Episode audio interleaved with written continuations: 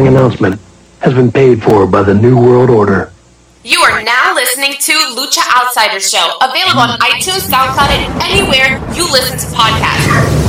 At Lucha Outsiders everywhere Facebook, Instagram, Twitter, YouTube, SoundCloud, and iTunes. Lucha Outsiders Show. Lucha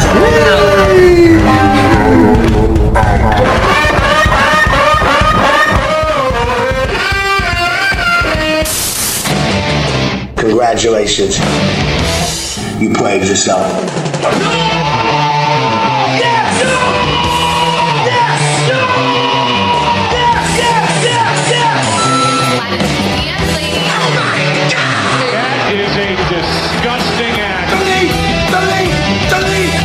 You just made the list! Congratulations. You played yourself. Yeah!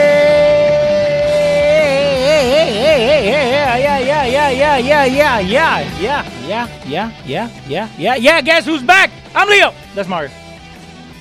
The hero, the kill, the deal, the villain, the stage show, the anti-hero, the IWC, your boy Mr. Rated R, and our third man. Yeah, where is he? Where is he? He- Llegó. He's not in the building. Sammy Oh. Suplex is not in the building. Damn it. But this is still the Lucha Outsider Show, episode 151. 151. And if you missed everything or anything on today's episode, make sure you download, subscribe to the podcast version of the show. iTunes, SoundCloud, you want to be fancy, Apple Podcast, tune on the Mesa app, LosRadio.com, Stitcher, Spotify, and iHeartRadio, wherever you get your podcast needs. Yeah, and what up to everybody that's there with us on the chat? What up, Jessica Huffman and everybody else? Make sure you share the video, let the people know that we are here. If I could throw you off in the first five minutes of the show, we'll start it off right. I said if I could throw you off in the first five minutes of the show, we're gonna be all right. Why, with the whole Sammy not being here? No, with the yeah, yeah, yeah. Oh, What up, bro? what's up, man? What's, What's going going- on, bro? Just Hey, it's funny because we always start the show off like either w- when Sam's here or not. We always like, "What's up?" Like we haven't been talking for like the last hour. No, see, and and that and that's the that's like the craziest thing, right? So That's like Radio 101. yeah, like leave it for the air, stupid. Like again, we've been talking about a whole bunch of wrestling stuff off the air. So what's up? What else we got to talk about? Nothing. so guys, share the video. Let the people know that we are here. Um, we're gonna talk about a little wrestling. All right, so let's start the show off right because last week it was very mellow Jones. So give me It a minute. It was also Sunday afternoon. Damn, I need a Red Bull now. God damn, I need a Red Bull. What up? Hashtag it's Red Bull time. What a Ben Yeah, Cliff, last Louis week- Duran? Go. Last week it was just such a mellow show, bro. Well, first of all, it was Sunday afternoon. Right? Yes. Um, it was Sunday evening actually. Uh, I was half asleep. Not gonna lie. Not gonna lie. I think I dozed off for like half of the show, but it wasn't because it wasn't entertaining. I was just beat. And, But- and Sam was just somewhere else. Uh, I don't know. I think we just needed some blow or something. we needed something. Hey. All right, let's talk about some wrestling. Hey, that that's how wrestling got through the '90s. all right. ask ask Marty Jannetty. Now, Yo, what the hell is up with his fucking Facebook? He killed somebody. we're not even gonna we're not even gonna entertain that, bro. involved. No, We're not gonna sure? entertain that at all. because I was watching the 1991 Royal Rumble, and Marty Jannetty Mm-hmm. was there for a whole like three seconds because he got thrown out as soon as he walked in. Oh my God. Maybe something with the name Marty. I don't know. Uh, could be, could be. Because right, didn't Rick and Marty didn't Rick and Marty get uh canceled too? Did they? I, I- uh, Morty, I'm sorry. Yeah, I think they did. Holy shit! There's something about the, the only the only Marty that we have is Marty McFly. Not even. Well, and we have Marty, your dog. So yeah, two for two. Well, okay, true, true, true, true, true. All right, two more. All right, now I really want to get your opinion on this because Yes. this is very business talk, and Yes. you're like good when it comes to that kind of stuff. So WWE signs a, a residency with the Am- Amway Center that's in Orlando Mm-hmm. till October 30th. That means they're going to be uh, doing their shows. I believe Raw and SmackDown. They haven't mentioned anything about NXT Okay. uh, from the Amway Center starting this Friday, and they're going to be live. So from a business standpoint, I think they're going like the NBA direction. yes. Uh, what's your thoughts on that? It's perfect. It's perfect because what happens i- is this. what and, and and it kind of goes back to what we've been talking about ever since this whole pandemic happened and you had no fans and then you had to figure it out and then you changed the camera angle AEW and then WWE ends up changing it afterwards and then you know what I mean AEW uses the wrestlers and and now you know NXT and everybody else is doing the same thing from a business standpoint it's good because it makes it seem bigger than what it is so right now if you were to drop me uh, you know let's say we, we take a trip right you were to plug me from 2020, you were to drop me in to look at both of these shows, right? Both of these brands, AEW and WWE. I don't care how much money you have in the WWE. If you look at that product, it looks inferior to what AEW is doing. AEW, they're in a in a football field, they're in a you know in, in a bigger stadium, you know whatever it may be.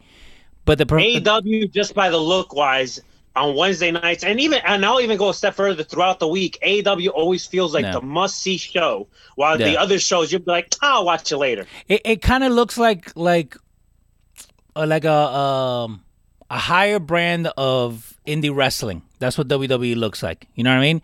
Like the performance center makes it look small, which we know what WWE is. Um, first of all, what up to Ben Cliff? Good uh, afternoon, guys from England. And Jessica Hoffman up, says, man? I would like you guys to meet Luis Jaden, a friend from the Regans of Wrestling, which, by the way, happy birthday to half or a third, third of the Regans of Wrestling. Rico, today's his birthday. Happy birthday, Rico! Happy birthday to our boy. But yeah, so you getting the Amway Center, right? Now you could bring back pyro. You could bring things into that will make it seem bigger, make it seem like you are the innovator. You know what I mean? Because who took wrestling to the stadiums? McMahon. Who took Yeah. wrestling to TV? McMahon. Who nationalized, globalized wrestling? McMahon. So now you're telling me in the pandemic, when you have to be on your, you know, on on your thing, you have to be on it because whoever doesn't, who, whoever doesn't evolve, no pun intended, uh, whoever doesn't evolve is gonna die. You know what I mean? Right. So this move with the Amway Center again, I think is mostly for the visual, right? Where now it seems bigger, but I think you will be letting in fans some way, like At some point, I feel. yeah, because if if you rent it till October, that means you have plans. All right. So speaking of these plans, Yeah, they are definitely going in the NBA direction. So Mm. this week they're going to be debuting some applications going to be coming out. It's an interactive experience which will evolve involve the WWE universe, yeah, uh, legends, superstars, and celebrities. So if you guys have been watching the NBA, you notice like the what is that like uh, fiberglass type gimmicks that's in the background that you you'll mean- see like imageries like you'll see Okay. like Little Wayne is like watching the NBA and stuff. You, Yeah. What what what what is that like? Uh, So it's a projection. So what, There you go. What they what they're doing in the NBA, and if you guys haven't seen it, uh, what they're doing in the NBA, they're actually having uh, Zoom calls like Mario and I are having now, breaking the fourth wall. Hey, Cole Cabana. Uh, but like what we're doing right now, which is a Zoom call. So what the NBA is doing, they're actually either. Pro- I think I saw it at a glance. They're either projecting it or they have screens back there where you're able to like see. screen. That's what it is. Yeah. It's screen. So you're able to see fans watching the show, unlike the cut uh, the the cutout cardboards that they're using for MLB, for baseball, or for soccer. Um, what the NBA is doing is they're actually showing you fans interact with what happens. Of course, you got the delay, you know. So when LeBron hit that hit that uh, game winning shot, you know you had to wait a couple of seconds before the fans were able to celebrate. But it brings that having the fans there, which is something that WWE did speak about like two or three months ago, I believe, when this whole thing first started. They were talking about having the fans on Zoom calls. Now, I ask you a question, Mr. Rated R, Rated R since 87 everywhere. Do you think that the fans would act correctly on those videos? In other words, you're trying to say well, fans behave. Absolutely not. Yes, So this is what I think 'em. is going to happen. I think. Listen, Dale. and and listen, I gotta condone if WWE does go this route. I gotta condone it because Mm. wrestling fans Yeah. don't know how to act. So I No. feel like you have to like you know when you like get like an application on your phone or or your computer, you know that that whole description that nobody ever reads and then you Mm-hmm. hit check just to continue. Yep. I feel like it's going to be something down the lines where it's like, listen, if you don't act correctly, you could potentially get a lawsuit or potentially pay a fine or something like that. So if you check that box and you don't read the fine print, Yeah. you will get fined if you don't act correctly. Which we all know wrestling fans never act correctly. See, my, my thing is this, and and, I actually I, I I did produce a show uh, for a couple of friends of mine where they had this comedian guy come in, right? And I know it has nothing to do with wrestling, but it will in a second. So they had this comedian guy come in. Now, when a comedian tells jokes and you don't hear the laughter, right? It's a dead joke, right? Like it has to be extra funny in order for you to laugh, right? Now, Okay. in a business standpoint, WWE would want to open up those microphones, right? Now, my thing is when you do open up the microphones, you hear everything. Like let's say let's say my, one of my kids walk in, you're still gonna hear me talking to them while the show's going on, even though it has nothing to do with what the show's going on. So in that sense, it kind of scares me a little bit because sometimes the fan forgets that they're on camera. You know what I mean? So, and we've seen with all these Zoom calls where you know you had the one guy in Spain where his you know his uh, lover walked through the back, and now his wife found out. You know what I mean? That's talking like big scale. But if you look at it, you're gonna have some stupid shit like that happen. Well, I hopefully, like I said, read the fine print. if you act stupid or don't act correctly, right, then you're gonna get a fine. And I mean, I, I support it. Uh, Mhm. if you act, if you tend to act stupid and try to be like a troll or whatever it is, then you need to pay some fines, man. But- but you can't know- act- you can't. You gotta act right. You know what? if you're gonna Yeah. participate in this gimmick, which is something that I have no interest in doing, No, right? neither, I just want to watch watch the Yeah. show for what it is, and that's it. I have no. I'm not one of these fucking idiots that, that needs to try to be out there and you know, like, mm-hmm. oh my god, I'm on TV. No, I I, I don't care. Like So, those guys, those guys that stand at the WWE events, like the guy with the green shirt. No, no, those guys. I just have no interest to steal the spotlight. I'm just a wrestling fan that just Yeah. wants to enjoy wrestling, right? But if you're one of these schmucks that plan on participating in one of these gimmicks, just act Mhm. correctly. Because I could picture like, okay, you have a family. Sam has a family. Yes. I could picture all you guys with your family together watching wrestling, Yeah, right? shut the fuck up! Stop moving. Like that. No, that's not how it's gonna work. I, I wouldn't recommend a parent to act that way, but By the way, But- before they say anything, there's like nobody there, so calm the fuck down. I didn't scream at anybody. All right, moving on to more stuff that WWE is doing. So Yes. this week, um, we had ICW, Progress, WXW, and Evolve make their debuts on the WWE Network. Um, we it. talked about it, uh, I Mhm. believe, a month or so ago. Evolve went under. They uh, WWE bought them out. Yeah. WXW, Progress, ICW, they're still in business. They're finally on the on the network. Uh, but until this pandemic, I feel like gets like some type of resolution or whatever, I'm sure they're gonna be running shows. So, what, what's your thoughts on all this content now being on the WWE network? As a wrestling fan, we're winning. As a wrestling fan, we're winning because you know what? Our boy Fat Mania, he's always posting stuff from Progress Wrestling. I've never watched a show. You know what I mean? So now, as a wrestling fan and as an owner of the WWE Network, I do pay my nine ninety nine a month. Um, I'm gonna be, you know, inclined to check out Evolve. I'm gonna be inclined to check out all these new, um, different promotions that maybe we won't we won't get as much here, um, or that we don't have the the the luxury of of watching it, right? um, and and it kind of goes, you know, it goes both ways because now you're kind of opening up the eyes to people, and and this is why I think it, it's the smartest thing that the WWE has done as a whole, right? Not the buying Evolve, but the adding of those other brands. Because right now, let's say you you you own a Progress, right? You have no income. You're not selling any shirts. You're not selling any any uh, you know door to door. You're not, you're not um, you're not spending on guys unless you you know they have uh, contracts that you have to pay them even if they're home. You know, Right. but you have no income whatsoever. So what other exposure? And I think this was smart. Again, the smartest thing that WWE has done because if you're just sitting there and you have all this content and people always talk about progress and they always talk about, you know, uh, WXW.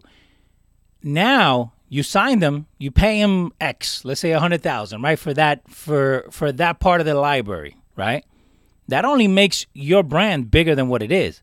That only opens up others people's eyes because you will go back and you will check, you know, hey, Wade Barrett at one point was here. Hey, these, you know, AJ Styles was here. Whoever it may be, and I'm pretty sure the WWE marketing department already has, you know, like AJ Styles was here, when here, here, press here, here. when the press releaser they had um they had Keith Lee, Drew McIntyre, Johnny Gargano, Aleister Black, and I'm forgetting Ricochet. one more. Ricochet. They had them in the in the front Ricochet. uh in the front like press release where they had all the all the promotions that they're going to be on the network. I think Yeah. it's cool that all this content is going to be on the network.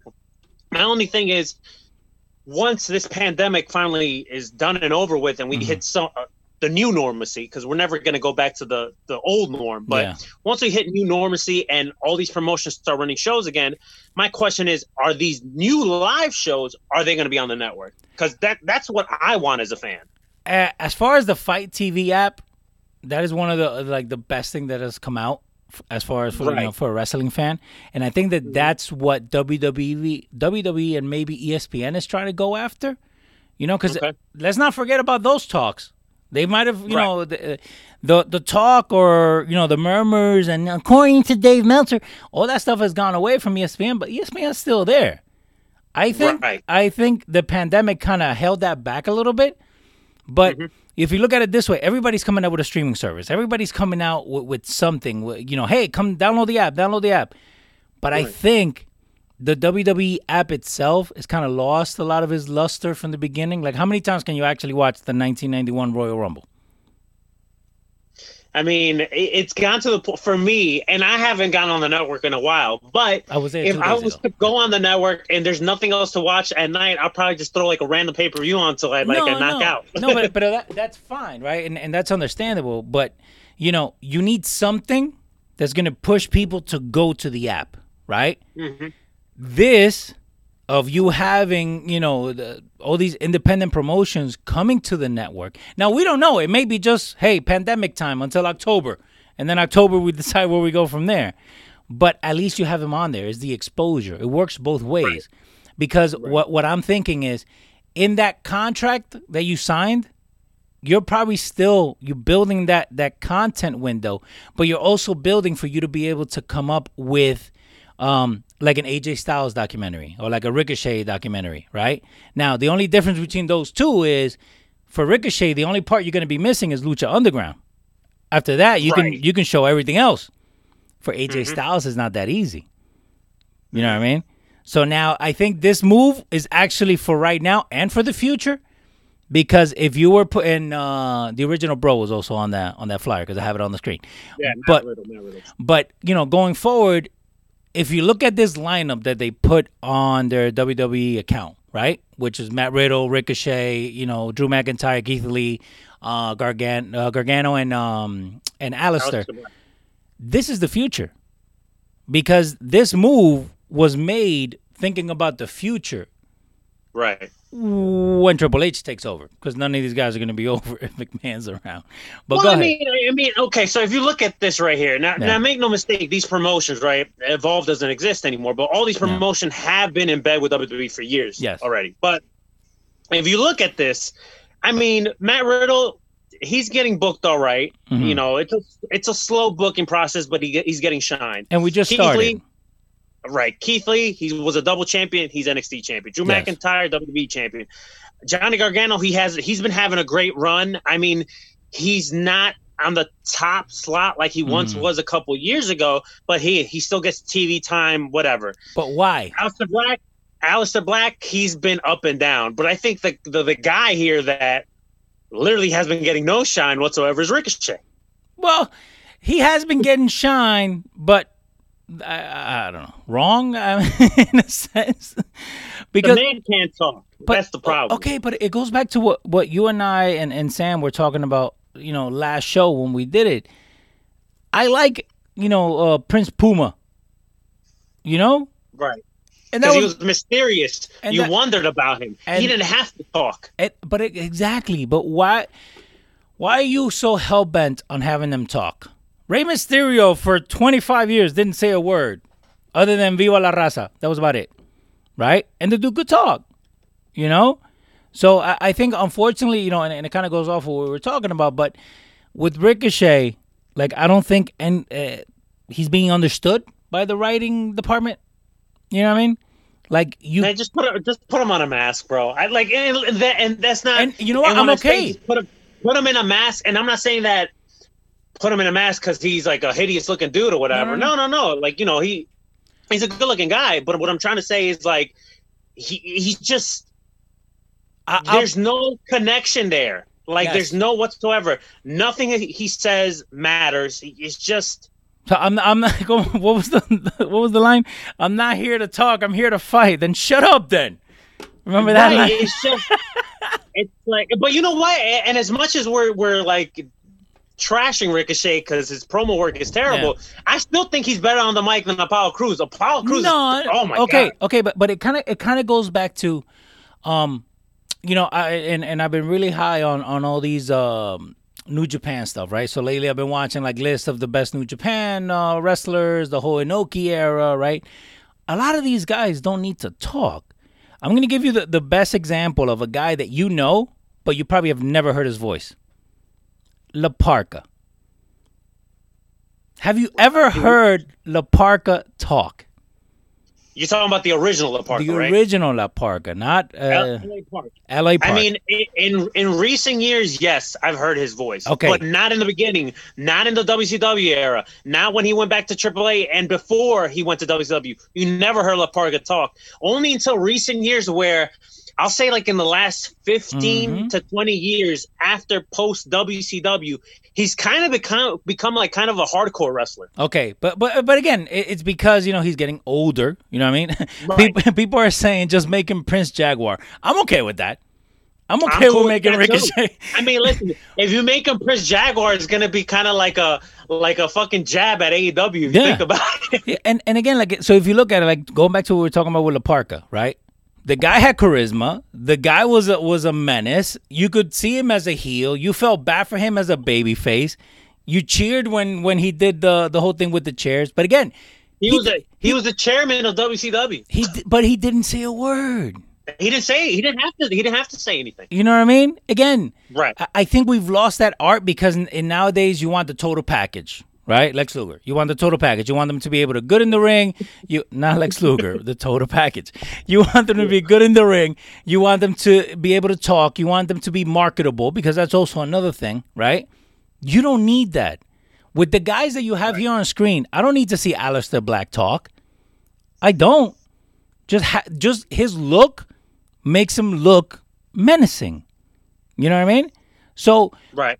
Again, you don't have to have every single guy talk, right? Like again, and if you look at, and again, that's why I'm going back to the '91 uh, um, Rumble because I was actually watching it on Friday. But if you look at it, you had guys on there like um, Shawn Michaels. He still wasn't the Shawn Michaels that we know, but you didn't force him to talk. You know what I mean? It kind of evolved into that. So, but again, going back to this whole thing where we started from was, you know, having these new promotions in the network, dude, I think that's a home run for now and the future. All right. Let's talk about um something that wasn't too good. No, it was come interesting, but uh Come on. wasn't too good. So last week we had Braun kind of act like a quote unquote monster. He appeared weird uh, on camera, Mhm. saying that he doesn't give a shit about Alexa Bliss. Yeah. I don't care about And then- the blue. Something like. And then this week, you had Braun come out with a new look. He kind of looks like you now, Leo. He Yeah. shaved his head. I, I got to let my beard grow now. Right. He came out. He cut a an atrocious promo. He he's just. He has right now. Braun Strowman's having the same problem that I have with Bayley. Mhm. Is when Bayley, and he, even though Bayley has gotten a little bit better, but still none of the things that she says is ever believable. Like Bayley is playing wrestler, and that's what Braun is doing now. He's Mhm. playing this monster type gimmick. Yeah. Alexa Bliss came out. Um, they had a back and forth. Alexa then just starts slapping Braun, and then Braun kind of picks up Alexa Bliss over his head and goes to like every side of the ring until the Fiend comes out. Then Braun magically disappears. He appears on camera and starts laughing. And while I'm watching this, I'm like, so who's the heel here? you know? Yeah. so th- the whole picking her up around the ring, like that was so stupid. Like- Right. Like, we know what he was gonna do. By the way, going back to what we were talking about before, The Undertaker didn't talk when he first appeared. Jessica Hoffman and Ben Cliff Ricochet's got charisma of a doormat. There you go. So, but with, with Braun, that's a good. That's good. pretty good. That's a good pretty good. who, who said that? Uh, who said that? my boy Ben Cliff from England. What up to Ben Cliff pin that. That was and good. Stoke City? That's his team, by the way. So, That but was pretty good. But if you're looking like, so I watch again. I watch most of these shows, and and I was telling Mario off the air. That's why I said, you know, we talk for an hour off the air, and then we get here and like, what the hell did we talk about? So, but I tried to watch SmackDown. I tried to sit for you know for the duration of the show, and it just seemed very slow for me. Right. Again, why does it seem slow for me? And Mario was right. Is because I'm used to the you know the 30 minute of a four hour show breakdown of it, which is what I watch. Where it cuts all the fat. Yeah, yeah. So what I didn't like though, it was like they were told to go out there, right? Do A, B, and C. But I think they did A and B so quickly that they needed to fill time for C. My thing was this. I'm gonna slap you and make you remember who you are. You didn't need that line in there. You didn't. you what, Alexa Bliss, Alexa Bliss can slap me all she wants. No, all no, right? and and that, that's fine. But what I'm saying is, I did not need Braun to go. Like, are you like Yeah, a little kid that's very- in trouble? Like, it was very, it was very cringe. like I don't want to talk to you because if I see you, I'm gonna punch you. So I'm gonna look in the camera. Like again, that's that's what it felt like. So to us, to me, you, Ben, to everybody that's in there, Jessica, everybody that's in the chat with us, right, and everybody that's listening to us, to us, we're wrestling fans, right? So it's like we're we're we're led to believe that he can't look at her because he's gonna be mad. Like, dude, just put on a show. Like, I know what you're trying to do here, but I think you totally missed the mark. And and you put it the the the perfect way. Is he a heel now? Is he a face? Like who's like who's the heel? And now, now, uh, don't get me wrong. The the IWC, the the the diehard fans, they're rooting for Fiend, regardless who's the heel. The according. because Braun had Braun has just been cringe. Mm-hmm. But like in story, it's like you know why you, there's Braun hasn't given her, given us a reason Mm-hmm. for to cheer for him. Well, we got here uh, Ismael Baez. What's up, Ismael? He says, I thought Braun's promo was actually good. I want you to tell me why in the comments. Tell me why it was good. To me, it came off cheesy. To me. To me, it didn't come out believable. It was just not believable at all. It- Yeah. He's playing wrestler, and that goes when when you're confident in what your promos. Like a guy like MJF, he believes everything he course. says that comes out of his mouth. A guy like Braun, he's playing wrestler. Yeah. Everything that he does plays to wrestler. like right now talking wise if you were to put right let's say let- let's play this this imaginary thing right like if you were to close your eyes right now right and you would hear th- those two things right but it, it reconnected but if you were to hear uh, mjf talk and braun talk to me in my mind with my eyes closed and not looking at the actual product that i'm looking at because hey it's a product but to me mjf seems like a the eight foot monster and Braun Strowman seems like the little punky guy. You know what I mean? Braun- is just not a believable promo. Yeah, no, He's it- it a does not. Promo. What he's trying to portray right now is just not working. Now, But- gr- great question from the chat. They said, "Do you think that they're trying to make the Fiend a face, and will that work?" I mean, who, let's be honest here. Who's heels and who's faces with no audience? You know what I'm saying? Yeah, Who's really the heel and who's really the face? Hulk Hogan's always the heel. What, no matter how heelish she could act or, Yeah. or devious, people cheer for him. Like we've seen in the past. So it's like who's really the heel or the Yeah. face? But let's talk about another monster. dummy. We seen a a, hmm. a former TNA guy in a WWE ring, Yes, Joseph Park, aka Abyss. I actually marked that. Man, I, I, one. I thought it was I thought it was pretty funny seeing him paired up with AJ, um, with the whole chart gimmick, and then Jeff Hardy, you know, coming out there to uh, confront AJ, setting up a match which was originally going to take place at SummerSlam, Yeah. unless something changes uh, for SmackDown, or maybe it ends in a smash or something, and then do they do actually have the match at uh at uh, SummerSlam, but. Yeah. I thought it was pretty cool seeing Abyss, uh, Joseph Parks on, on WWE TV. Who would ever thought in 2020 we would see AJ Styles, Abyss, and Jeff Hardy in the same ring? So I loved it as a as a TNA guy because I I think that that's one of the things. You know, we're both WWE guys, right? We both watched WWE for years.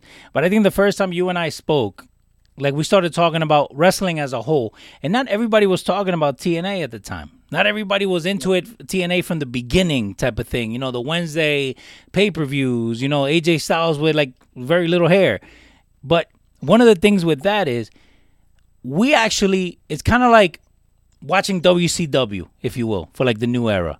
Like you had two guys that are so so tied into TNA and what TNA was when TNA was good. This is before Hogan. This is before you know all that other Monday to Monday for three weeks type of shit.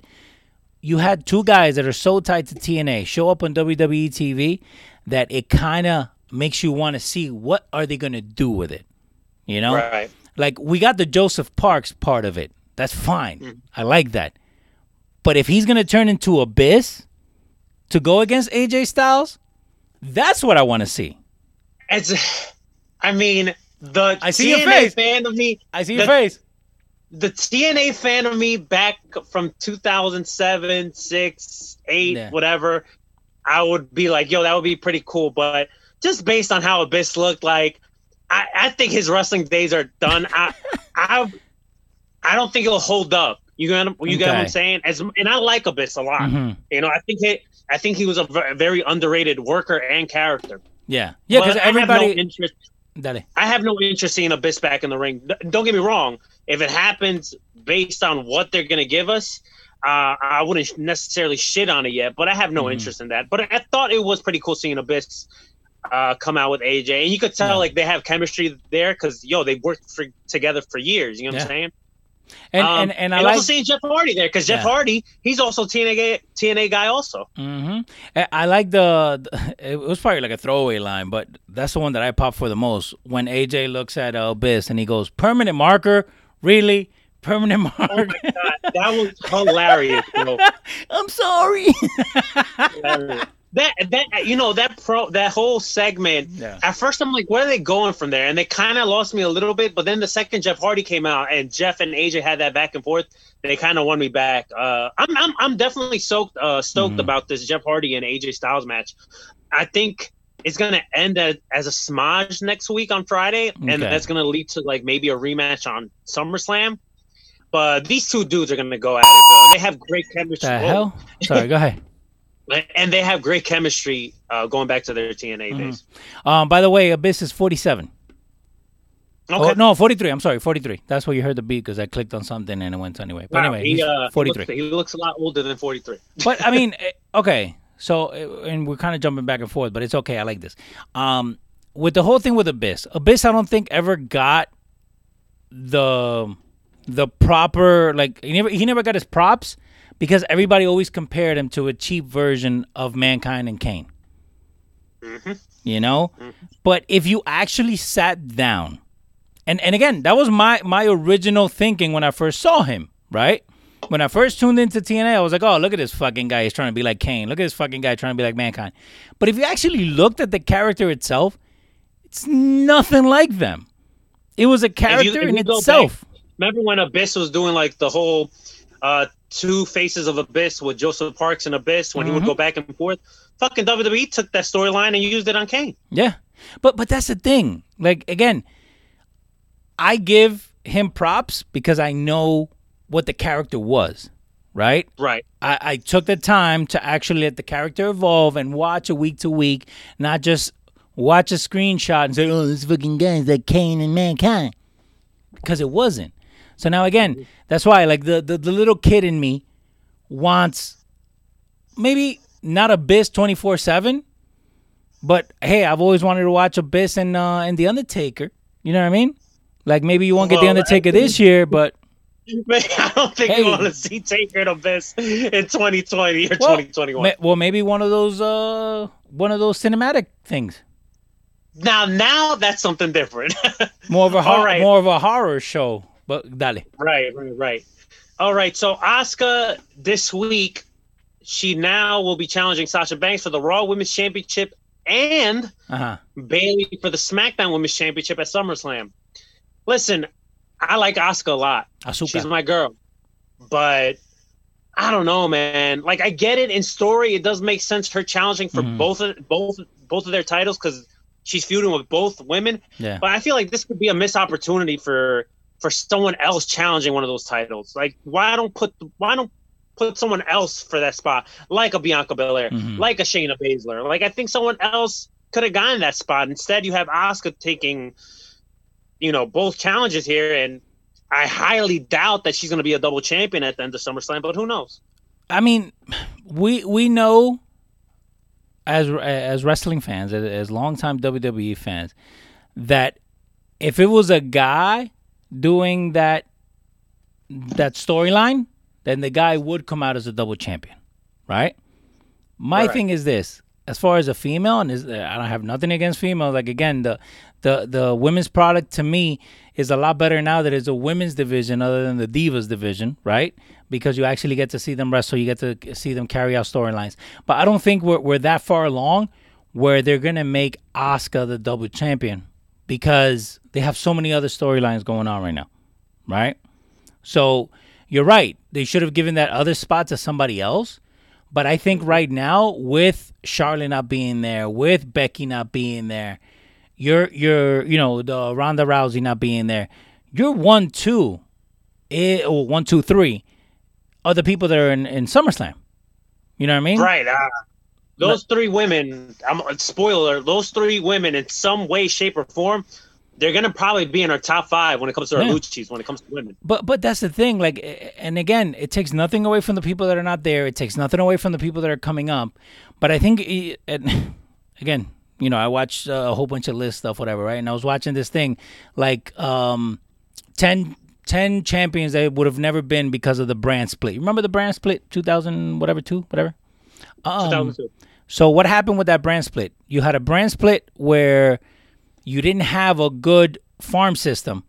So now that you split these guys, you have like a, di- a Deuce and Domino become tag team champions, where they would have never even seen the belt at that time. And t- and guess what? The audience didn't want to see them with the belts either. But that's what I'm saying. So if you kind of and, and it parallels because the more they were talking about like what the main roster at that time was, that's the way I see the women's roster at this time. And the same thing with TN uh, with TNA. The same thing with uh, AEW. AEW has the same issue where you know you have such a short um, window of, of talent that your main contender may be somebody that shouldn't be up there. Now again, nothing nothing to take away from the people that are there that are fighting it, but I think that's on the WWE part where hey, let's focus on on you know Charlotte, Becky, and uh, Ronda Rousey. Oh shit, they're not here. Who do we have? You got three girls that are able to come up and take their spot, which I think Asuka, Bayley, and, and Sasha are doing. But who's after? You know what I mean? Right. Like you need the whole roster to be up and coming. Dale. I agree. I agree. All right, something that man I enjoyed so much Mm-hmm. this week was the Randy Orton promo with Ric Flair. So Randy Orton in the main event of Raw, he beats Kevin Owens. Kevin Owens is another story for another day. Um, but We man, we like Randy four Orton hours. Mm-hmm. and Ric Flair, Jesus Christ, bro! This promo, this promo segment that closed out Raw was amazing. So Randy Orton starts telling Ric Flair how he's pissed off at Flair because his Ric Flair's ego got him this pointless match with Kevin Owens, and Randy just starts running down on Flair, saying that Flair isn't the man that he once knew, ba ba ba. And then Flair Yeah. didn't cry for once in a promo. He didn't cry No, he didn't cry. and and no, and you saw Ric, you saw like kind of the the unmasking of Ric Flair because I feel like we didn't see Ric Flair in that moment. We saw Richard Flair in that Mhm. moment, Yeah. and he just said he just expressed that Randy was the son that he never had, which Ric Flair has two sons. Got you know, one is dead, Mhm. unfortunately, but he had David Flair. But he expressed that Randy was a son that he never had, and you know they hug, The wrestling. and, and Randy like a viper low blows him, and I like how they shot this because obviously. Listen, Flair is what seventy something. He's not gonna take a punt for Morin, all right? He's not, that's not happening. Mm, No, no. He's So the way they shot this is because you know you have the whole retribution thing, you know, causing havoc in the Pro- Yeah. performance center. So they the way they shot it was when Orton went for the kick, the lights went off, so you just felt like the you just heard the impact. Yeah. Oh man, I thought this promo was great. I, I enjoyed it so much. I really did. Uh, props to both guys. Uh, Ric Flair, at the age that he's in, he still could cut an amazing promo. And once again, we've been saying it almost in every episode this year when it comes to Randy's work. This guy's doing the best work of his career. Grandpa Flair is 71 years old. 71. Yeah. He, he ain't getting punted, folks. He's not, Not- getting punted. Not- he was born 1949 and he debuted. Ah, damn, I had it a second ago. He debuted December 10th, 1972. So, He's not. He listen. Flair's a worker, but he ain't gonna get punted at seventy something years old. No, That's no, not no. happening. oh man, but but you know what? You again, you don't need because I I think at the end of all this, right? You're still building the Edge storyline. Like all this stuff still building for when Edge comes back in some way, shape, or form. All right, Leo. I I, I want to pick your brain on this. Right? Dale. We have. I have not brought this topic and conversation in none of these episodes. All right. Go ahead. What if? Now this is a big what if. All right. Uh-huh. What if we do get this edge match somewhere down the line? Right. Okay. But due to the actions that we saw this past Monday night, is there any way we get a Randy Orton Charlotte Flair match? It Hit will- the bomb, please, if you have it. it, it, it would be good. Do I have the bomb here? No, ah, fuck, I didn't move it over. Okay, anyway. Congratulations, you played yourself. Okay, I like it. I like it. I like where your head is at. But the WWE won't do it. The WWE won't do it. so okay, so I, I have the same you know mindset Yeah. too. I don't see WWE doing that, but we're talking about Charlotte Flair here, and I know the IWC, a lot of slapdicks that mm-hmm. watch this show don't like Charlotte Flair, Yeah. but Charlotte Flair, in ring wise, is probably the arguably one of the greatest of all time, if not the greatest. Right, in uh, ring wise, Against her Okay. peers, yes. if there's anyone that could go against a guy, it would be Charlotte Flair. Think about it. What else does she really have to do in the women's division? Not saying that she's not going to go back to that. Yeah. Not saying that she's not going to ever become a women's champion. Hey, she could still go for the tag titles, the women's tag title. That's something she hasn't done. Mhm. But one of the biggest criticisms on Charlotte Flair is that we see her too much on our TV. Yeah. Right? She's always getting ahead of all the women, Mhm. right? She's getting pushed too much. Hypothetically Speaking, hypothetically speaking, here, if we were to get a match between Charlotte Flair and Randy Orton, this is a match that Charlotte Flair is going to lose, but she won't lose any steam, and it's not going to make her look bad because she got beat by Randy Orton. Okay. And you and you can have it in a in a uh, in a heel way where it doesn't hurt Charlotte. Right. I, I, listen, dude, and, and I got to give props to, to Bully Ray from Busted Open because he's the one that brought this idea. He's been talking about it for months now, ever since Ra- uh, Randy Orton got paired with Ric Flair. Mhm. So he's been bringing this up. If anybody could could have a, a, a, a inter, if, listen, there's any two that would have an intergender match, intergender match Okay. that would actually make sense, it would be Charlotte Flair and Randy Orton. All right. I love that idea, right? But let me tell you why they won't do it. And it kind of goes back to what what we talk here. Yeah, you can get you know TV 13 or whatever TV 14 that WWE TV was. You can get that back, right? But I think in this in the state of the world that we're in now, right? Mm-hmm. The second I mean, you can have Charlotte come down and, and low blow Randy Orton and, and broke kick him and, and Razor's Edge and all that shit to, to Randy Orton. And you won't hear a peep. But the second that you have any type of physicality from Randy Orton to Charlotte, right? Like, I think people would just not lose interest, but will start to turn on the WWE. And, And when, when you're talking about physicality, you're talking more than just an RKO, right? No, like the heelish stuff, like you know what I mean, like the the whole stalking and and you know stalking the prey type of thing, and and the promo. Like again, swap out Charlotte for Ric from Monday. If any of those things were said directly to her, by Tuesday afternoon, the WWE would have had to put a press release. We're sorry for the words of our, you know what I mean? Like, but if we look at it, I would love to see it because again, you're right. Charlotte can go against anyone. Charlotte can She's go against any She's that good. against any guy, and we've had women against guys before. We've had uh, Chyna, we've had Beth Phoenix, right? But they were more power. But they were more powerhouses, right? Charlotte Flair, listen, and I've said it before. Charlotte Flair, she's in ring wise, she's better than half of the guys on that roster. Mm-hmm. So That's now, how good Charlotte Flair is. And Charlotte Flair could have a five star match with Randy Orton. now uh, we got a question: Would Orton agree to have a match with Charlotte, though? I think so. I, I think, think so, Ra-. I think Randy would. I So- think Randy would. So, I, and again, it got me thinking as as we're talking right now. What I would Mm-hmm. do with that match, you would treat it like the angle um, that you did at WrestleMania with uh, Triple H and Stephanie against Angle and uh, Rousey, right? Right. So it's not a, a man versus female, but within the the the confines of that match, you can have Charlotte get the payback, or you can have Orton, you know, extend that storyline. You would do a intergender tag match, not a one on one. That's the only way you're going to be able to do it.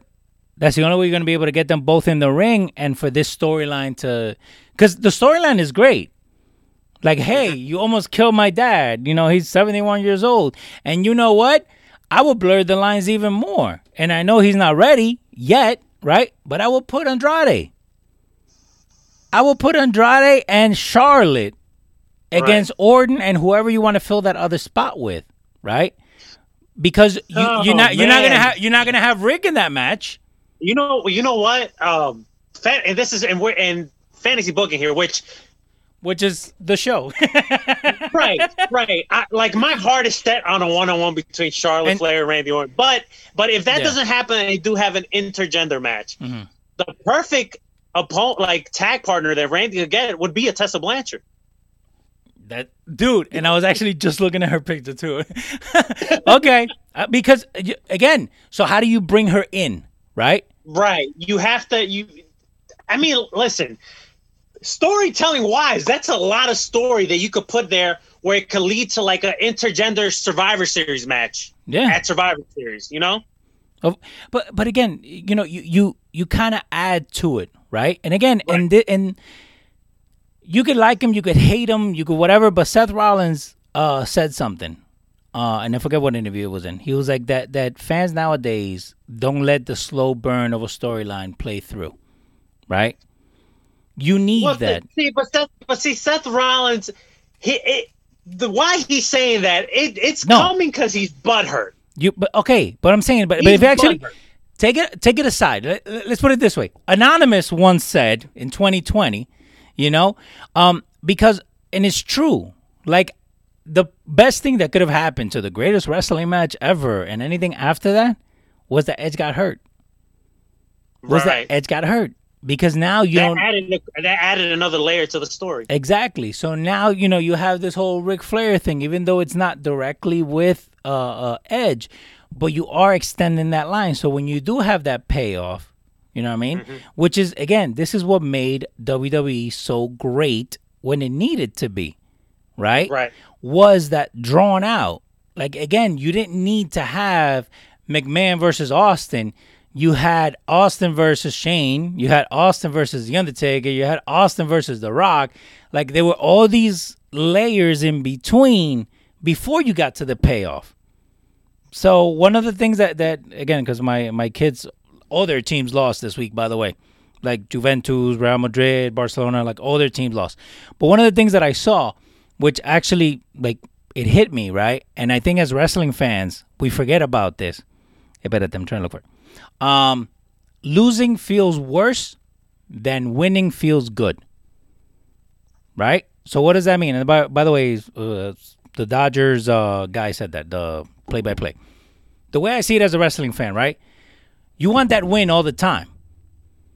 But if your guy loses, you're gonna tune in this next week because now you're emotionally invested in having him go over, right? Mm-hmm. So you're gonna get those losses, losses, losses. That then that win at WrestleMania is gonna count a thousand times more, right?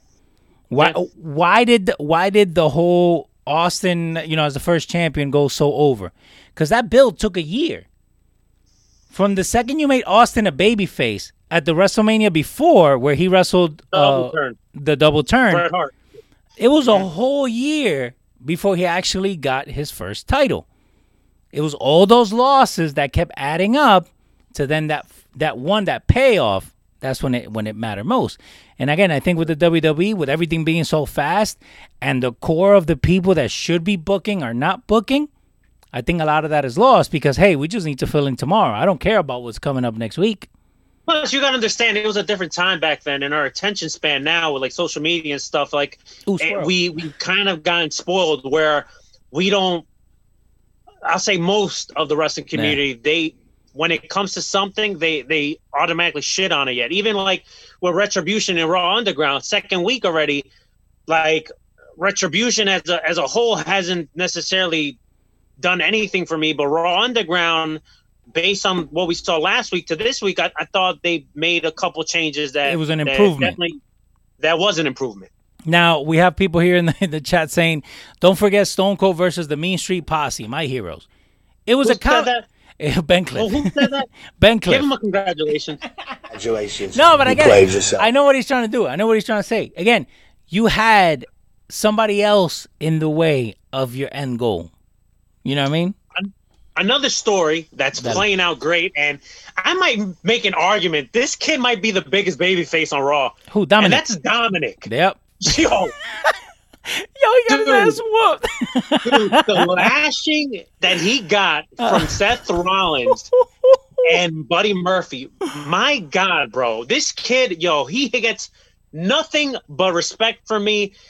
He got initiated. You know, welcome to the wrestling business. You pay your Fuck, dues, man, kid. this kid.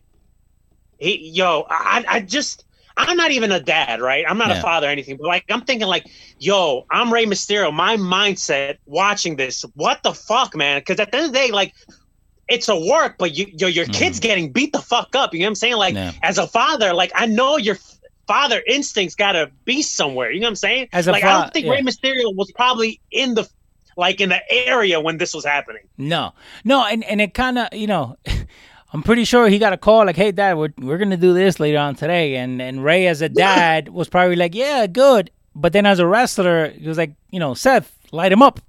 you know what I mean? But I, like, like, don't take it easy on him. Like, don't take it as a wrestler. You're like, don't take it easy on him. But then when you're watching him, like, Jesus Christ, like I want to kill this guy now. Like that- you know, because at the end of the day, that's his son. yeah, like te pasate, te pasate, like yeah, right.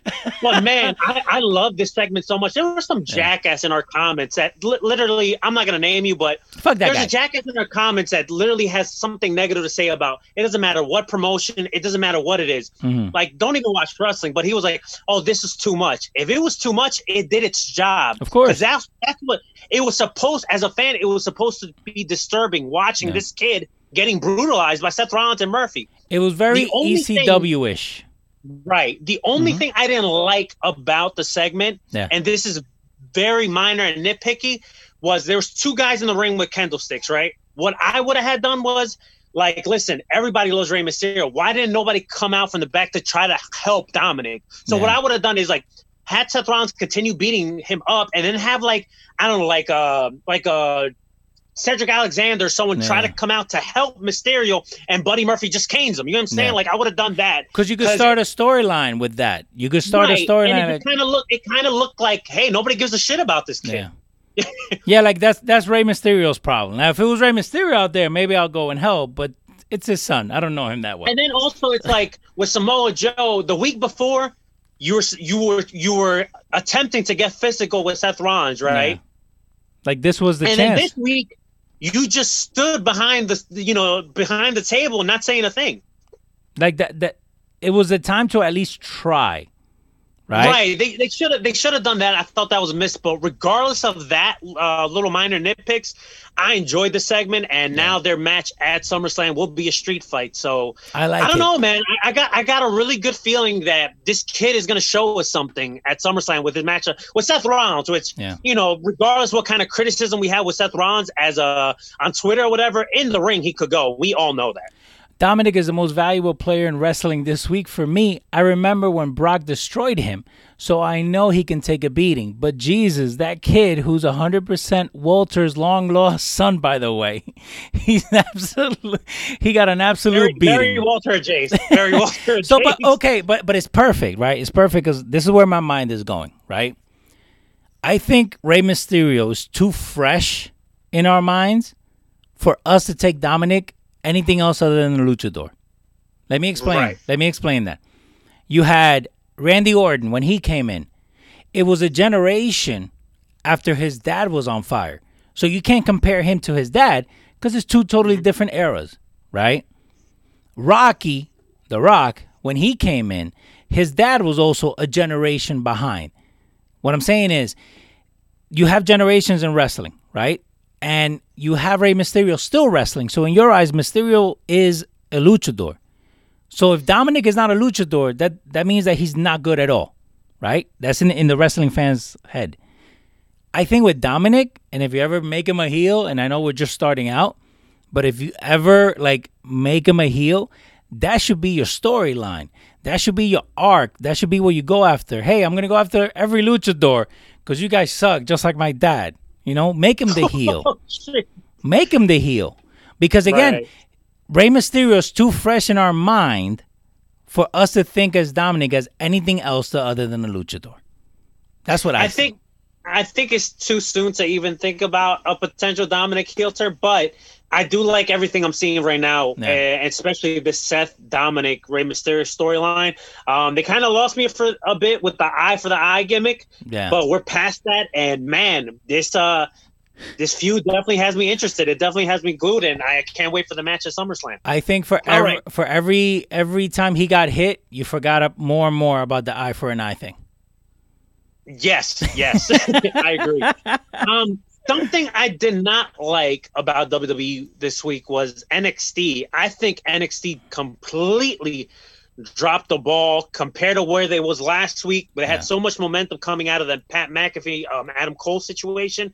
I, I think they missed the opportunity this week. They didn't capitalize on it. You see it in the ratings this week. Um, so what I would have had done, I would have had you know, McAfee, you know, cut a promo in the ring this week and then have Cole kind of like beat the crap out of him and had like the roster split them up. I would have done something like that Mhm. and then do like some type of contract signing next week Yeah. for the takeover match. They completely just dropped the ball with that. And then even the way they started NXT, uh Karrion Kross had a match with uh what's his face? Um what's his dude's name? I had it, Uh, from um Oni Lorcan's uh partner. What's his partner? Oni Uh, Lorcan's partner?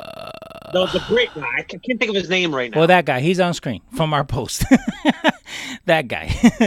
Dale. Well, anyways, I can forget the dude's name right now. It, it's just, I'm I'm fucking losing it right now. Okay, so uh, pretty much it was a squash match. Karrion Kross wins, You're getting on and old. then Keith Lee comes out uh-huh. and he has a contract. Karrion Kross signs it, and then, oh, this looked terrible. Keith Lee opens up the contract, and a fireball does completely misses his face, and now Keith Lee is selling it, and I'm like, man, this is terrible. And I know what some of you are going to say. They're going to be like, oh, would you expect the fireball to actually hit his face? No, but the way they could have shot it was maybe from the behind of Keith Lee, so you see the fireball sh- shoot up to his face, and it looks like he got Yeah. hit in the face. And it just looked terrible. And now Keith Lee's like wearing this crazy looking bandage, and it's just like, it's not cool. It just doesn't look cool for Keith, and I feel bad for him. Like the the we were already invested in this feud because it's Yes. two big beh- behemoths, right? Going to face off. It's like King Kong and Godzilla. Yeah. Now you throw this stupid like a fireball, which I get what they were trying to do here, but it just it didn't. It, it wasn't a home run. It's like you going to watch Godzilla versus. Danny Uh, Burch. There you go. It was Danny Burch. there you go. Uh, it was like you going to watch uh, Godzilla versus uh, King Kong, and Pikachu comes out of nowhere. Like it just takes that whole thing and just throws it in the not throws it in the trash, but I see what you're talking about with the whole you know fireball kind of like shooting. The way it was shot, it was terrible because you see it, com- it completely. It, it wasn't even close to his face. It was just like it opened up, and it wasn't even a fireball. It was like a flame. Like they No. could have shot it from the dude's back, right, where like it was like the like the the hard camera, right? Mhm. They could have shot in the hard camera, zoom in close enough where you don't necessarily have to see like the fireball hits his face, Yeah. and it gives you the illusion, the audience, where like, holy shit, this guy just got burnt in the face. Yeah. But instead, they shoot it like uh, like upwards, where you're looking up. Of So course. the fireball, you see, you see that it it does it completely misses his face. What up to our boy uh, in the chat, uh, Fots, one of the friends of the chat. Sammy Suplex is on with us in the chat. What's up, Stan? What up, Sam? I hope you're doing well, bro. Um, question: Why hasn't Retribution attacked NXT? Because they don't even think that they're the one num- one or two show. Who gives a shit? I know what I'm saying, but check this out, right? So the whole thing with with the fireball, right? Whatever happened to bruise ribs? Whatever happened to working on a guy's shoulder? Whatever happened to working on a guy's knee? Right? I think everything is so sen- sensationalized nowadays that unless you see a patch on their eye, the guy's not really hurt. You know what I mean? My man looks so stupid. Keith, Lee, I love Keith Lee, but I'm just like, bro, look at how you got my man looking crazy with a crazy bandages He- and shit, and it's like, and it was unnecessary. You know why? Because people were already invested in the story. Like The could, story they were telling was really good until you decided to be add a little extra sazon, and now Yeah. you fucked up your meal. And and the thing, so so with that right there, right?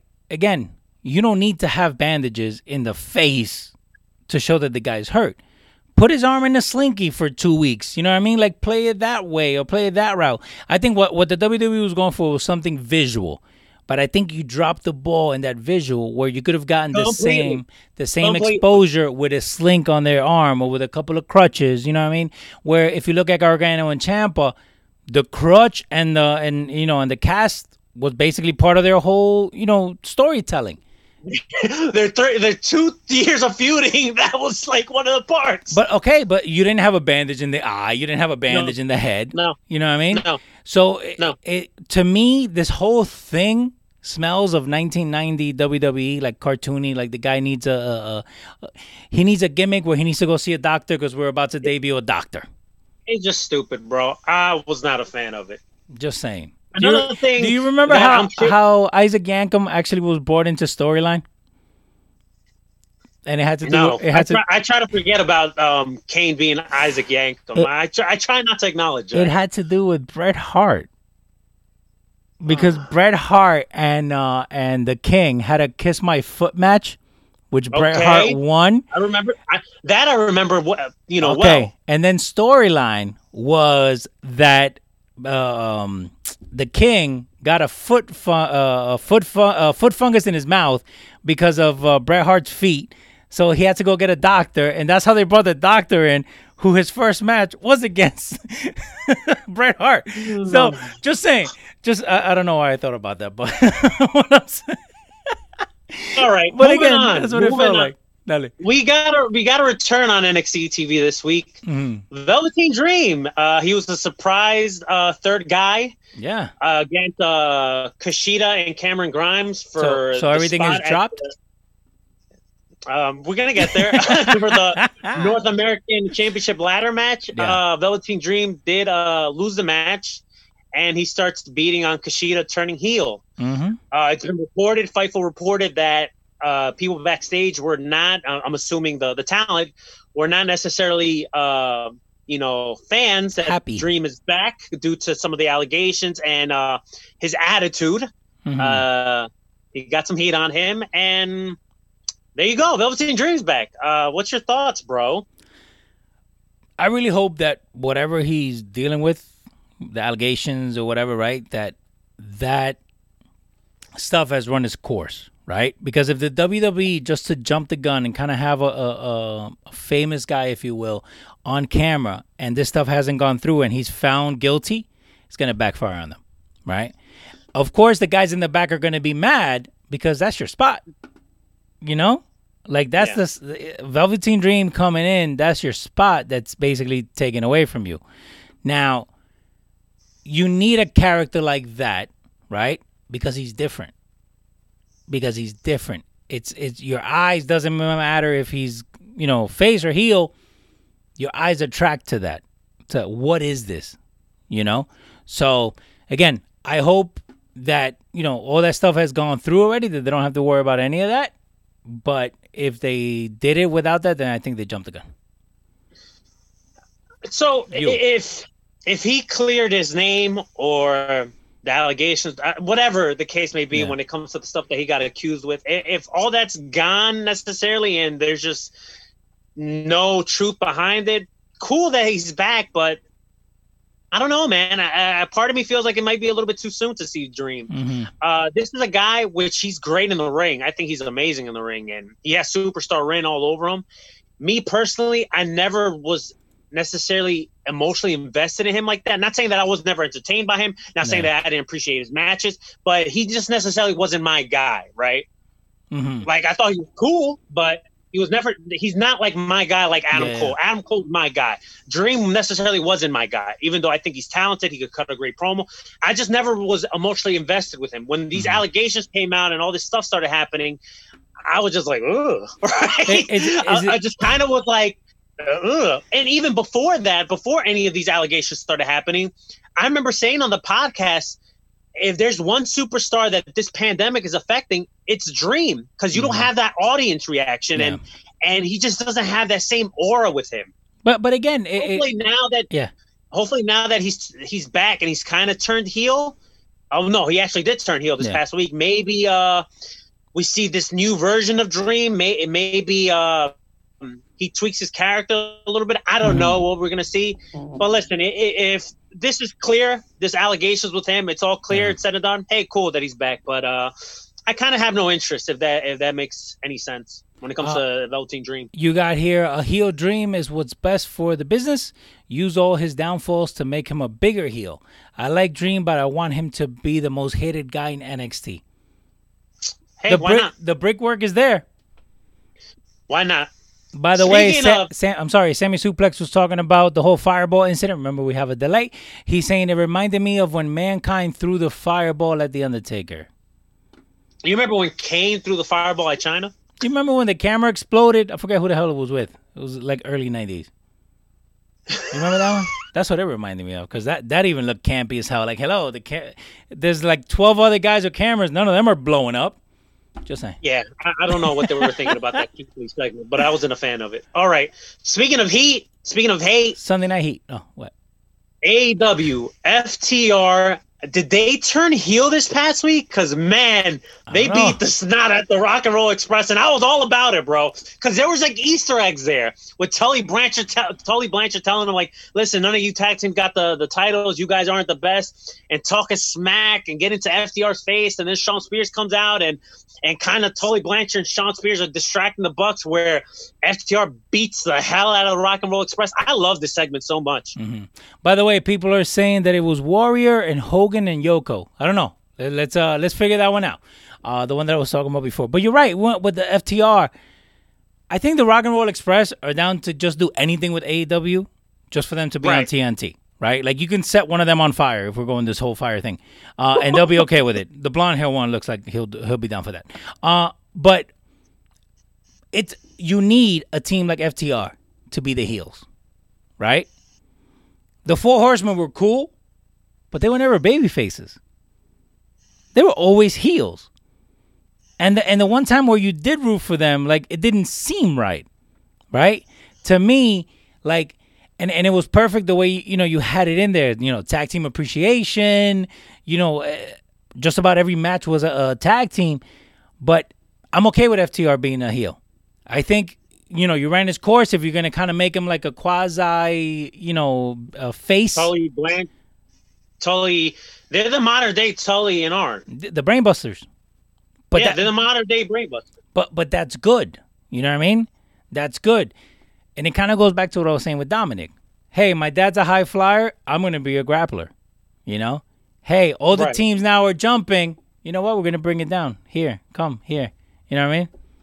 So what what did you think of uh of like kind of like the Easter eggs we got in that segment with Tully Blanchard and and Arn? Mhm. Well, Tully was pretty much the heel, but Arn saying that the FTR are the best tag team and Tully getting in their faces and kind of Shawn Spears and Tully distracting the Yeah. Bucks, so FTR could you know beat the crap out of the Rock and Roll Express. Like this is all got to lead to a four horsemen, don't you think? Okay. Nothing is said unless it means something. Right? Okay. I've always said that, right? Like even the way they shoot things, like, hey, I look at wrestling like this. Whatever happens today, I'm gonna see it in the video package when the match happens, right? So if something stands out or something is said, like, hey, permanent marker, really?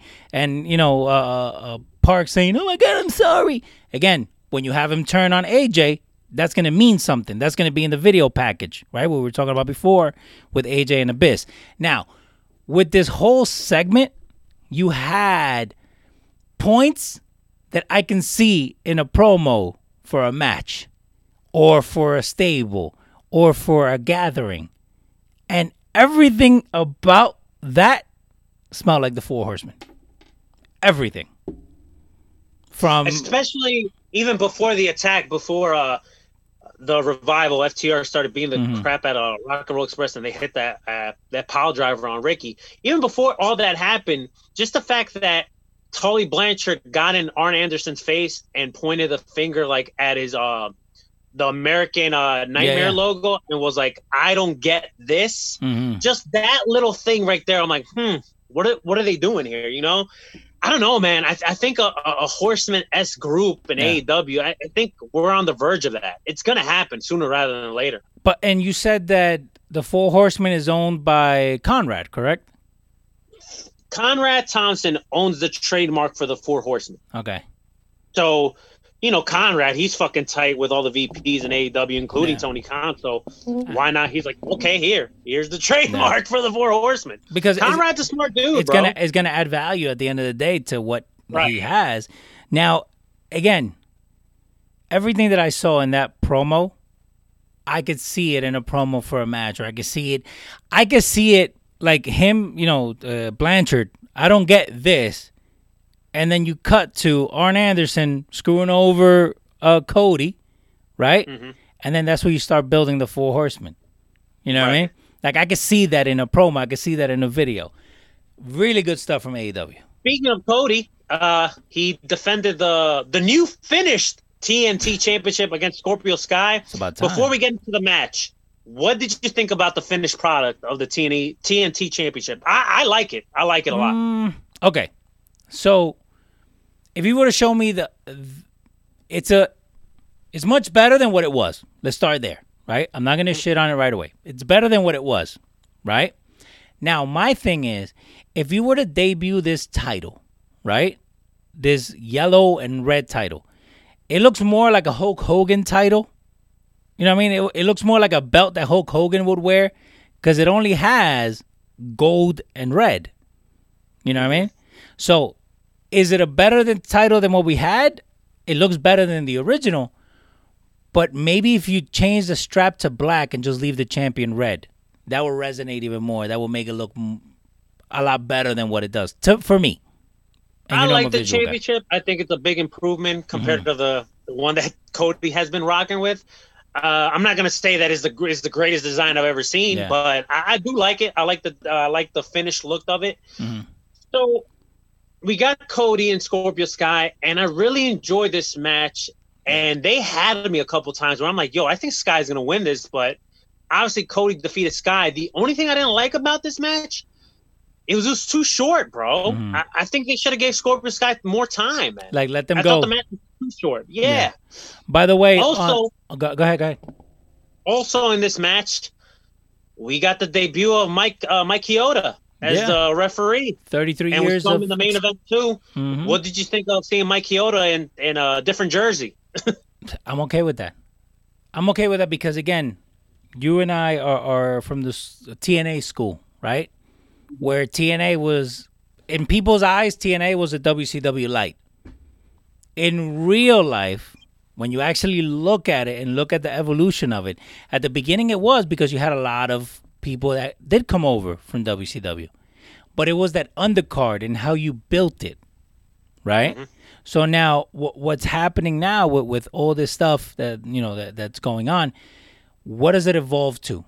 right? What does it evolve to? Mike Chioda, yeah, WWE guy, ex WWE guy. You know, you had all these ex WWE guys. I've seen, you know, pictures, you know, AEW, ex WWE. Okay, that I'm okay with that. You know what? Because it's gonna get the, the common folk to tune in, right? I think there's more to the whole ex WWE statement, It is. especially with some of the. Without going into spoilers here, yeah. there's some there's some stuff that leaked out, and listen, whenever we do the next show, because I don't, I think too much is happening next week with SummerSlam takeover, whatever. So I don't think we're gonna do a show next week. Mhm. But the following week, when we do do a show, trust and believe AEW is going to get a big congratulations because some of the stuff that they're doing is why they're getting criticized. Now, I, I watch all wrestling here. I want everyone to do good business, right? So as much as we criticize WWE, I got to give criticism to AEW, and some of the things that they promised us from the beginning Mhm. they're not necessarily doing that now. And based on some of the stuff that leaked out this week that we're not going to talk about until the next time we do a podcast and a Yeah. show, yo, they, it's it's kind of questionable here. It's questionable. and and and that's the thing, right? Like we talk shit about WWE because, and we've said it here before, because we're emotionally invested in the product and we want it to do the best that it can. Because when uh, we had the best WWE product was when they had competition. Like you have to call it, you know, you have to call a spade a spade. You know, the best TV that we saw from WWE was when they were down, when they were not the big dog, when they were fighting for their life, when they were fighting for viewership. Where I think what we're getting now is is kind of a not phoning it in, but it's part of like the machine, right? Now, AEW is the new product, is the difference maker. It's something new, it's something fresh, right? But you're right, there was a lot of things that were promised at the beginning. It's kind of like that sales pitch. Like, hey, I can grow your followership to 100,000 followers, and then a day later, you only have 13. You know what I mean? Like, we love AEW because both, and I think you'll feel the same way, and also Sam and a lot of people that listen to us, right? Like, we like AEW because it's something fresh, because we know at, in our heart that the WWE did the best work. The wrestling world was at its peak when you had competition. The right competition, because TNA, when Hogan came, that didn't count. So, um, you're right, and and I haven't read the spoilers because you know me, but uh, No, and, I, and listen, I came across it, it was one of those things where it's one of these page. It wasn't even on Instagram. It was on Facebook. No. Where it's one of these things that'll be like, uh, they didn't even put like spoilers. Don't read. They didn't even give you the. It was just right there, and I'm like, and I'm reading this, and I'm like, what the fuck? So. For those that know, know, and kind of Yeah. get the idea where what what I'm saying without even saying it. Trust me, the next time we do a show, I, I will be going on a little rant. Well, because if you- uh, if you don't- some of the stuff that happened this week on both the Dynamite that we watch and what is to come, I'm not a fan of. But I'll tell you what I am a fan of. go ahead. I enjoyed the Moxley and MJF stuff this week Yes, because finally Moxley is addressing MJF, Mhm. and MJF once again cut an amazing promo, and Moxley got the be- the best of him this week. And now MJF, because or whoever's do, it has to be MJF. Now he went on to do a a petition, on online petition, to ban the bear, uh, the paradigm shift, and people are actually signing it. I like it. I like what MJF is doing. I didn't like the fact when we talked last time about how Moxley was not addressing him. Like you have some, you know what I mean? Like, and especially like this. If you're not gonna have Moxley on camera, then that's fine because it's kind of like, hey, I heard what you said. I didn't want to come back at you because I wanted to tell you to your face. That's fine. But if you have the guy on camera and he's not responding to the elephant in the room, right? You're kind of like letting MJF win. Now, did you also catch MJF? Was it this week? I forget where it was. Where he kind of pushed the security guard out of the way, and people were like, "Oh, that shit. was a That was a callback from Samoa Joe and NXT. Yes. If you guys don't know, MJF was actually on screen at the WWE when Samoa Joe was in NXT. He played a security guard, and that same move was done to him. So Another Easter egg. I don't know if you got to see with the whole MJF and Moxley thing. I don't know if you saw it, but when Moxley was cutting a promo, you see Tony Khan in the background, and his eyes are popping up because he notices he's on camera, and he's kind of like signaling something with his hands, like. Like to the camera guy, whoever's producing is like shoot another angle. move the when camera. he was call- when he's calling camera in the background, you just see his eyes just come out of his head. I thought it was hilarious. That's like when uh, when the whole JFK got shot. You know, the grassy knoll. Like like Tony Khan was like back there, like It, it was just so fucking funny seeing Tony Khan like kind of like get like shit faced for a quick second, like holy shit, I'm on camera, and he's like Yeah. signaling like, yo, change the camera angle, do something. But but you know, But I thought that was funny. and uh, but but again, like things like this are what let you know that it's not a machine that will go on without right? stopping. It's not a perfect product, yeah. and and listen when when the when the time is right and we do address some of the things that that happened this week uh there's still a new brand there's still a new brand and it's going to take time you know we're not expecting a perfect product but when you say something and you do something else that it wasn't what you originally promised of course you're going to get criticism Yeah. You know you know the way that I see it? You remember and and, and I don't give a fuck, it's our show. Remember when when Rocky first debuted? Right? the blue chipper The, yeah. Rocky Maivia, you know, with the like the blue chipper Okay. oh my god even So- even jr saying that when he was coming out and fucking the rock has that the juice s curl Yeah. and shit and Yeah, yeah. and smiling like a jackass and and Jim Ross is just calling him a blue chipper. I'm like, oh my god, even even this is cringe. But look at what the look at what the Rock ended up becoming. Exactly. I see AEW as this. And by the way, I have it on screen for you guys that I don't know where the hell you guys have been, but yeah, that, that was Rocky. Um, so I see AEW as Rocky in the sense that you have somebody that's come into our our vision, our eyes, right? That has a pedigree, that has some name value, right? Rocky had his dad, his granddad, the whole Samoan thing. AEW has, you know, Jericho and the Young Bucks, you know, this this whole allure about them. You're gonna see them that they're green to be at that moment right now, which AEW in some aspect is green, right? But eventually you're gonna find their stride. Eventually they're gonna find what works. And, and listen, and I'm just and I'm just being the guy that's gonna call out your bullshit, calling Yeah. it out. Like I'm not gonna I'm not gonna try to clean it up. I'm not gonna try to sugarcoat it. I'm an AEW fan, Yeah. and I stand by the statement. AEW is the must-watch show Yeah. when it comes to wrestling, it really is a must-watch show. Mm-hmm. That that's the to me that's the biggest show of the week. But they are they do do things that kind of is like a head scratcher. It's like what the fuck. And also on Dark, like we talk about people not being good in the ring and stuff. Listen, if you watch Dark, AEW Dark on YouTube, Yeah. you see a lot of people, a lot of talent that botch a lot of moves. And they don't even edit it out. They just put it all out there. So AEW as a whole is not a perfect product, but they do feel fresh. They are doing good stuff, but they're also doing some things that are kind of questionable. And that's all I got to say about that. At the end of the day, we want AEW to succeed. Hmm. That's not us burying it. That's not us shitting on the product. We're just going to call out a spade Yeah. when it needs to be called out. That, that's it. But but that's the thing. Like again, w- with with everybody nowadays wanting to be politically correct, everybody not want to you know rouse some feathers. You have to, like you you and I are boys, right? If I'm doing something that is wrong, I want you to tell me that I'm doing something, which you have, right? But I, I Well, don't have no filter. If if we're all. you know I- if we're if we're really breaking the fourth wall, you I have. don't have no listen. Anybody that knows me, right? And this goes, uh, this goes be, behind, beyond Leo and Sam here, Yeah. right?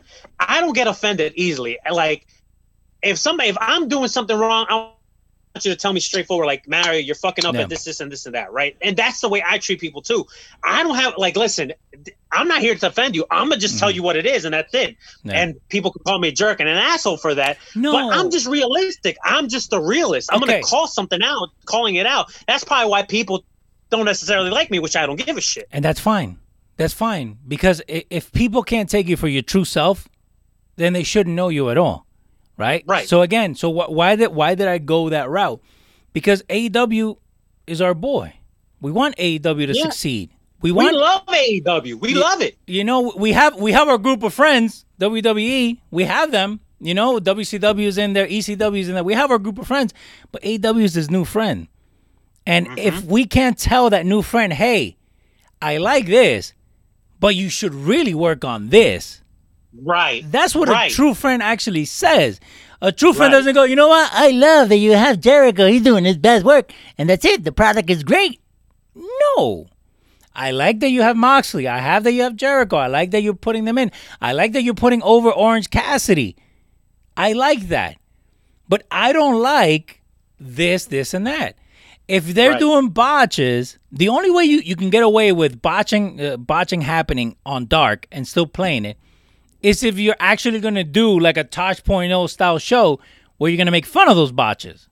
You know what I mean? They it's like they don't AEW, which I respect it for for them just putting it out there. But as a whole, when when you're looking at it from a wrestling fan point of view, and those W, WWE lifers that hate on AEW no matter what they do, right? They look at that, and that's an easy target to shit on the AEW brand. Mm-hmm. Look at they're putting out the show on YouTube, and look at this botch here, and look at this botch there. They don't have the common courtesy of even editing it out. You, know, you get what I'm trying but, to but say? that's the thing like like again and and that's why I, I do the whole you know friend uh uh storyline if you will right because those are not your actual friends those are the friends that are only going to look at your flaws and then shit on it and talk to everybody else about your flaws but they're not going to sit there listen, there's people because we watch everything, right? Yeah, or yeah. at least we're in the loop on everything. We try. There's people that right. There's people that don't watch Yeah. AEW at all, yeah right? And will shit on the product without watching the product. yeah We actually watch the product. That's why we're criticizing certain things. Mm-hmm. no and but but that's the thing because we want it to succeed we want Right. AEW to be the best thing that it can be. Why? Because again we come from an era you know you a little bit later than me but we come from an era again where WWE did its best work when you had competition. The wrestling world was at its peak when you had competition you know? Maybe not at the beginning. Maybe not when Hogan you know flipped over. Maybe not at that but once the NWO came over and then you were getting beat and then that that 81st week where you're still getting beat and you're willing to try anything to get over you know? That was the best time. I don't and, I, and I'm sorry cuz I didn't watch you know the 80s and the 70s and the 60s but to me ever since I've been watching wrestling from 98 till about 2001 when you still kind of had like hey maybe WCW is going to come over but after that like it's it's been on a on a slow decline. Yeah the WWE has been growing but the product itself it's a slow decline. They don't care. They don't care about what what's happening in the ring. Again it kind of goes back to what I said before. When you just hyper focus on not your what you're actually showing on TV you're at a loss. So th- that's why we critique WC, uh, WCW. AEW is, is not coming from a bad place. No, It's not because uh, and we let's be real. We do cut it some slack sometimes, but again because we understand that it's green. So now this whole Tony Khan on It's camera, pro- we cut it some slack because at the end of the day, it is a new product. yeah, But at the same time, we're not going to sugarcoat it. Well, I know I'm not. And, and like like I said, when the time is right, probably like two weeks from now, when we do our new show, a new episode or whatever, believe me, I, I'm probably going to Yeah. go on a rant because there's just some things that it's just like, what the fuck. But let's talk about something good that did happen. Uh, Orange Cassidy and Chris Jericho. We talked about how they're putting over Orange Cassidy, Mhm. and Orange Cassidy picked up a big win over Chris Jericho. The only thing I didn't like about this one, this match was not as good as their first one. That's Yeah. one. And I thought the finish was a bit sloppy. okay.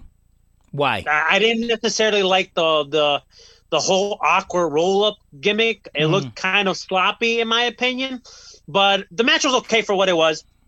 I just necessarily didn't like the finish. Mhm. Do you think we're going to see a third match at All Out, or Yeah. do you think this is it? No, you you you have to go to third match.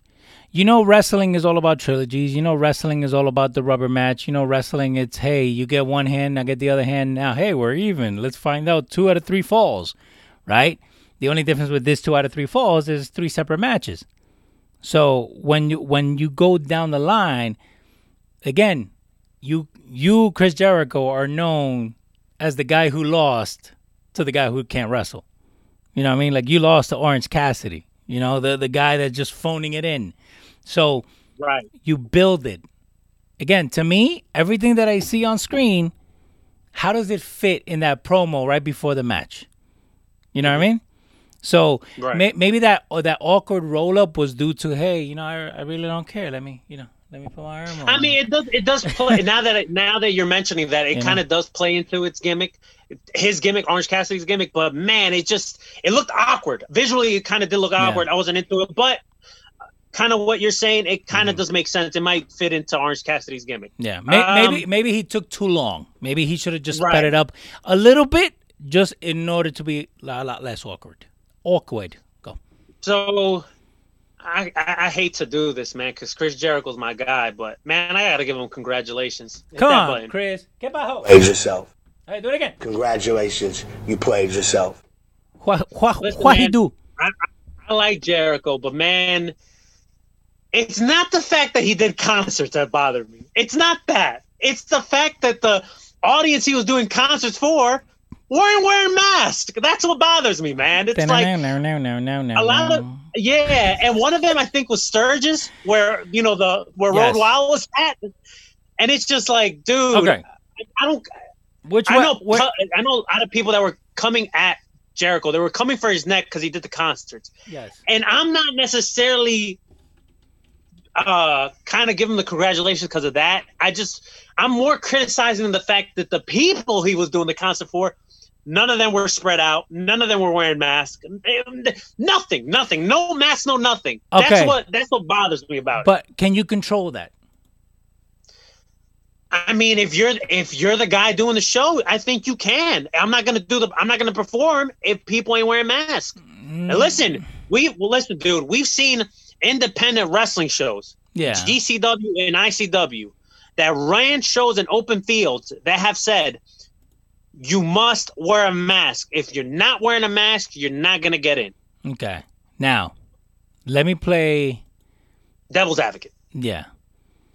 It- it- for the people that are outside of the U.S., what happens is every year you have a whole biker week thing. That that's why they did a hog wild there because it was actually around the same exact time. Um, they go to this place, Sturgis. I think North Dakota is it or South Dakota? One of those two. Sturgis, One North the, one, Dakota. of the, one of the Dakotas. Stur- Sturgis, blank Dakota. Uh, so what it is is basically a field out in the boonies, um, where a whole bunch of bikers. They, if you own a bike, you usually ride over there. That's the way they do it. You get down to the field. There's usually like a whole week worth of um, biker entertainment. Right? That's that's the nicest way you could put it. Right? So basically, it's drug, sex, and alcohol.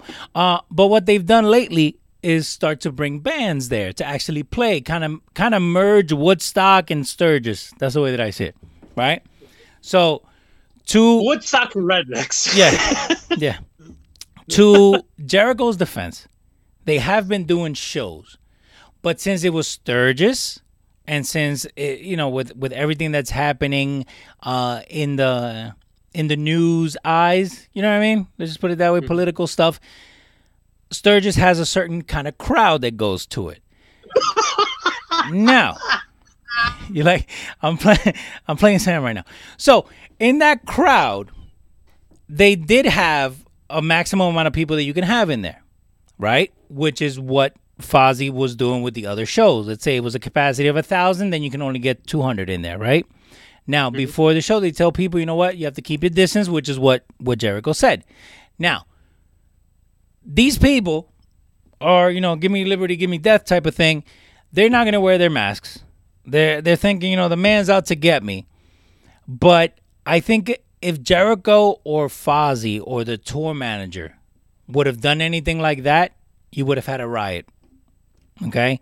There's a lot of alcohol, there's a lot of drugs, there's a lot of anti government, there's a lot of pent up frustration that goes into what's going on over there right now. That just the thought of you canceling Sturgis never crossed anybody's mind. Does that make sense? I, I think they should have canceled Sturgis. I'm just saying. But they- Li- but they- but they're not going every- to. Listen, listen, Leo. Everything you said made sense. It made sense. Like I'm not I'm not disagreeing with you.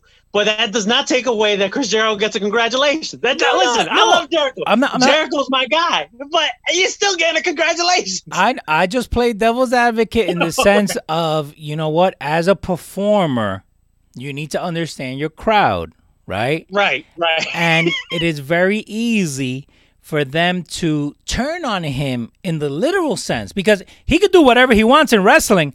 He's loved, he's hated, doesn't matter. It's not going to affect his sales, right? Right, right. But in the music industry, it affects it. You know what I mean? In the music industry, Okay. he has to be a face all the time, right? Okay.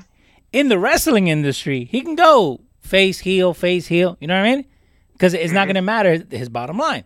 So again, that's why I kind of think I think what he shouldn't have, have done is what we said that Tony Khan shouldn't do last show we did. Why do you go to the comments? Why do you answer these people? Why do you Right, give right, Why do you right. give them their five should've just- seconds of fame? Yeah, he should have just left it alone and just take the heat, and that's it. At the end of the day, if you know, right, which I don't agree with, but if you did the show, you did your proper testing, you're Hmm. perfectly fine, your band is fine, then that's it. The only people that you need to uh, address to is Tony Khan, and that's it. Yeah, and and again, we we are on the outside looking in. We don't know if, if Right, right, Jericho right, right. tried to stop the show. We don't know if you know up to the last second Jericho was like, "I'm not going in." Kind of like remember the whole thing with Brock Lesnar and Randy Orton when Brock like broke up uh, Randy's eye and shit, and then Jericho yeah, was yeah. waiting for him backstage, but we only learned about that like two months later. You know what I mean? So Mm-hmm. it's kind of like the same way. We don't know if Jericho was fighting with the promoter saying, I'm not going out there. Like, look at these fucking people, you know? Right, right. We don't know. We don't know. But regardless, he's getting a congratulations. Hindsight is 2020. So, Congratulations, you played yourself. Mr. Jericho. So You uh, made the list, Mr. AEW Jericho. A- AW, AW, uh, I wouldn't even say it's shocking, but uh, Why? they did release some people this week. They released Bea Priestley, uh, Sadie Gibbs, and Jimmy Havoc. Mm-hmm. Jimmy Havoc, you know, with the whole speaking out movement uh, s- that happened earlier a couple months ago, with that happening, That feels Jimmy so Havoc long ago. right. Uh, Jimmy Havoc did get accused with some uh, crazy acts, and we all know he has some drug problems that happened. Yeah. So that didn't surprise me too much that he got released, and also Bea Priestley and Sadie Gibbs. Uh, Bea Priestley, she was on. She made a couple of TV appearances, Mhm. and Sadie Gibbs. I feel like they dropped the ball with her because She's got she had a really good. She had a really good look. Like Yeah. she had a TV look. Um, but unfortunately, they got released due to the pandemic. They're out in the UK, so they couldn't be uh, brought out to TV out here in the states due to everything with COVID. I can see Sadie Gibbs and Bea Priestley at some point getting back into AEW once we hit like a new norm, if you will. Once. Yeah. uh the the, the travel restrictions. getting- right once we get travel restrictions lifted or whatever, and we see uh, UK and Japan talent out here, I could easily see Bea Priestley and, and Sadie Gibbs um coming back to Dynamite Yeah. uh, at some point. So and, uh, and, and it's it's we have no control over any of the stuff that's going on. What we do have control over is like, hey, share this video, let the people know that we're here.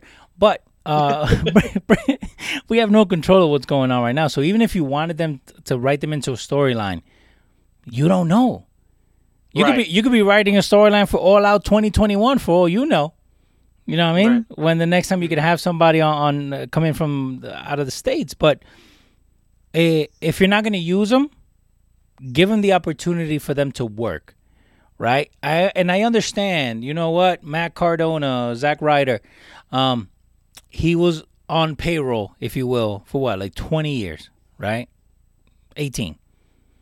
So like, yeah, 15, 16, so you, maybe 18. you basically, I don't care what you said, you made me lose money because yeah, I'm getting paid from the WWE, but I'm getting paid to sit at home. Where you know what, when Lio Rush said that, you know, and, and aside from all his crazy shit, but it's true. Like I can go out there on my own. Let me prove myself. Let me live by myself, by my what I've built, but also let me die by it. Right.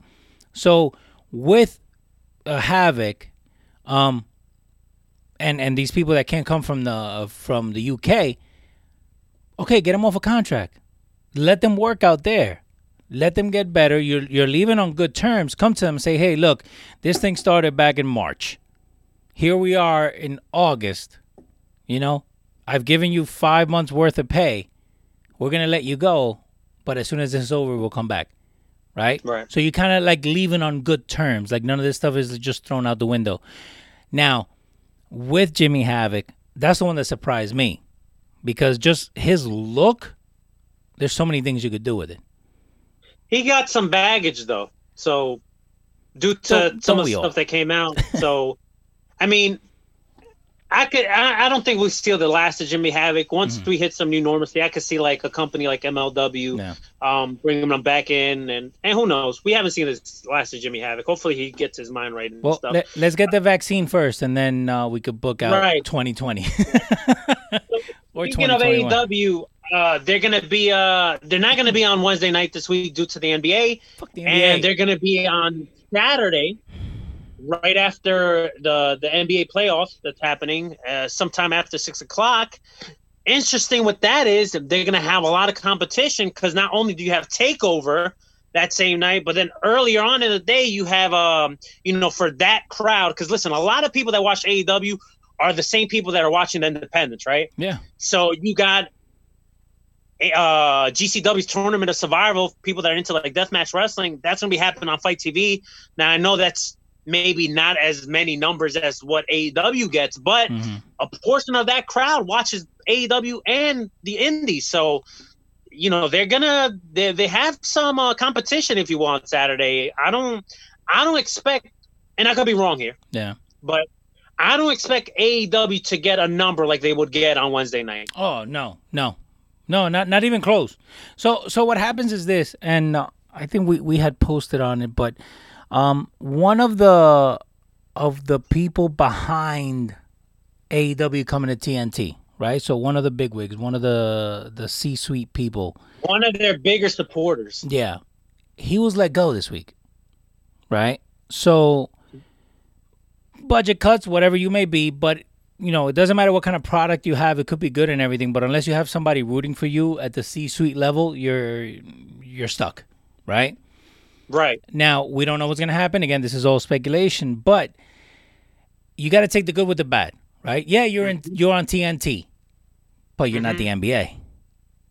No, no, no, no, no. You're not the NBA. So- You're not the NBA at all. So Leo, Leo, me, what I would have done is treat because you knew these shows were gonna be on tape delay, right? Mm-hmm.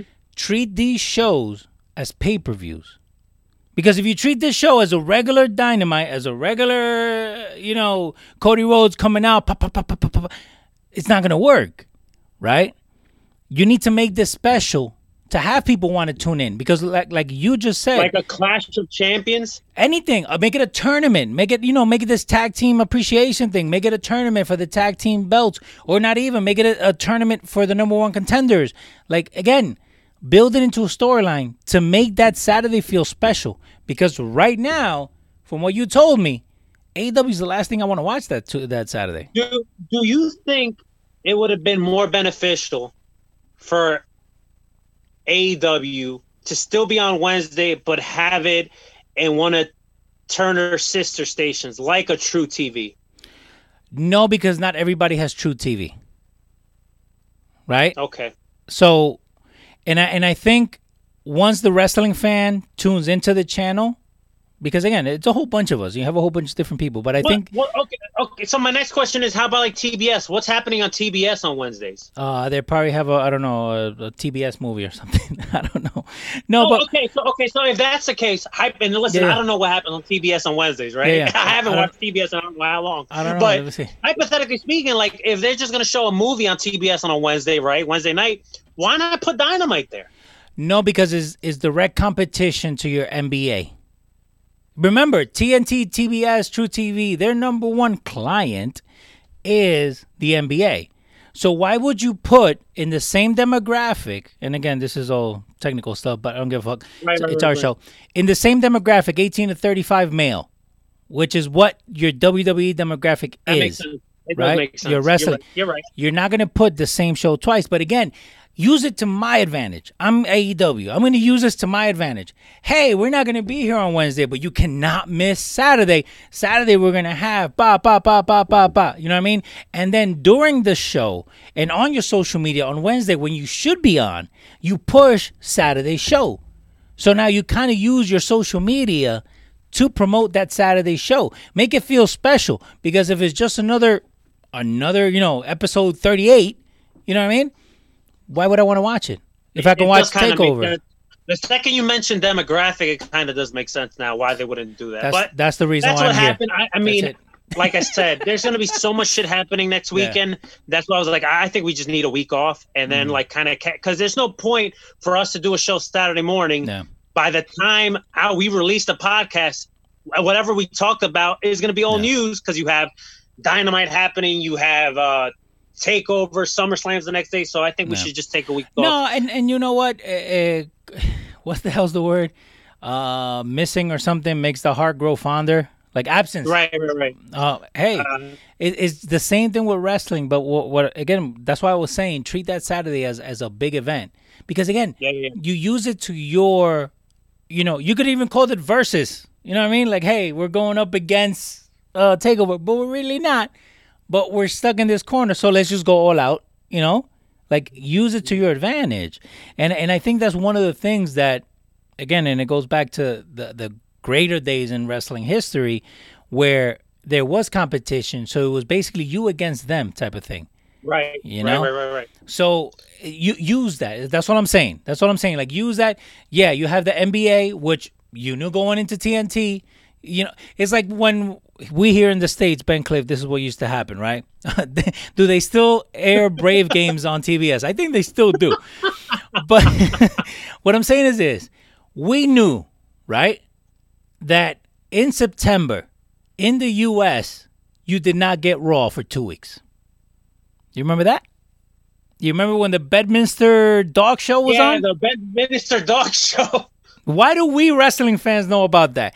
Because when we would tune in on Monday, you were like, "Oh fuck, it's that time of the year." They would push Raw. They they would they would take Raw spot. Okay, so that you could put it in another channel, but they didn't because they wanted that audience, right? They didn't want to lose anybody, so they would just air it on Tuesdays. I don't know if you remember that, but uh, th- that's what I'm saying. Like you going into USA, you knew that in September on Mondays you were not going to go live. I don't care if you're the WWE. After a while, they kind of figured out and saw that WWE was bringing in more money. But at that same mm-hmm. exact time, you cannot say, I'm not moving out on Mondays. So th- I think the same thing happened with AEW. But again, I, it's a missed opportunity where push that as a pay per view. You know what I mean? Use social media for what it's meant for to get people talking. If you're able to get AEW trending on Twitter when you're not on TV, then whatever you're prepping for Saturday works. But hey, you missed that opportunity. I'm sorry, I can't market everything for you, AEW. You're welcome. okay. Um. Uh, I, I guess we'll say this is lastly. Um, Let's talk about Ring of Honor. Uh, we haven't talked about Ring of Honor in a while. I know, They eh? put out a press release this week that starting next weekend, which is SummerSlam weekend, they're going to be uh, going back to tapings. They're going to Yes. be taping a couple epi- episodes of Ring of Honor television. They're going to be in Baltimore starting next Saturday, if I'm not mistaken. Mm-hmm. Yep. Um, they're going to produce some new episodes of Ring of Honor. 822. And there will be no fans in attendance at all. It's just going to be the the talent, and uh, we're going to see the tournament beginning of the Pure Championship. That's an old school championship for old school Ring of Honor heads. Uh, the Nice. tournament will start, and also. Marty Scurll, which is a guy we haven't spoken about in a while, ever since the allegations came out with him. Marty. uh, he's he's on hiatus, and he I wonder why. he's not head booker anymore. And Delirious once again has taken that role. Uh, Single H Hunter. Mhm. Uh, he's uh, now the head booker once again for Ring of Honor, which I don't think that's the answer. But what's what's your thoughts on Ring of Honor coming back? Apparently they got they're gonna do some big stuff in Ring of Honor. They said that according to Bryan Alvarez, According to Bryan Alvarez. according to Bryan Alvarez, he said on Wrestling Observer Radio, whatever Ring of Honor plans on doing, it's gonna hit home for that old school fan. Okay. Uh, the, he didn't go into detail with that, but that's what uh, Bryan Alvarez is reporting. Uh-huh. And so when it comes to Ring of Honor as a brand, I think it's good that they're going to be producing new products. I, I think that's great. I think you know, due to the Marty situation, man, this is a guy that man, he's uh his career's in limbo. I don't know if he can come back from this. I really don't know. Um, man, We he- want them to. it- listen, I, I was thinking about when I was when I was doing that post, and I was thinking uh, uh, about the whole Marty situation.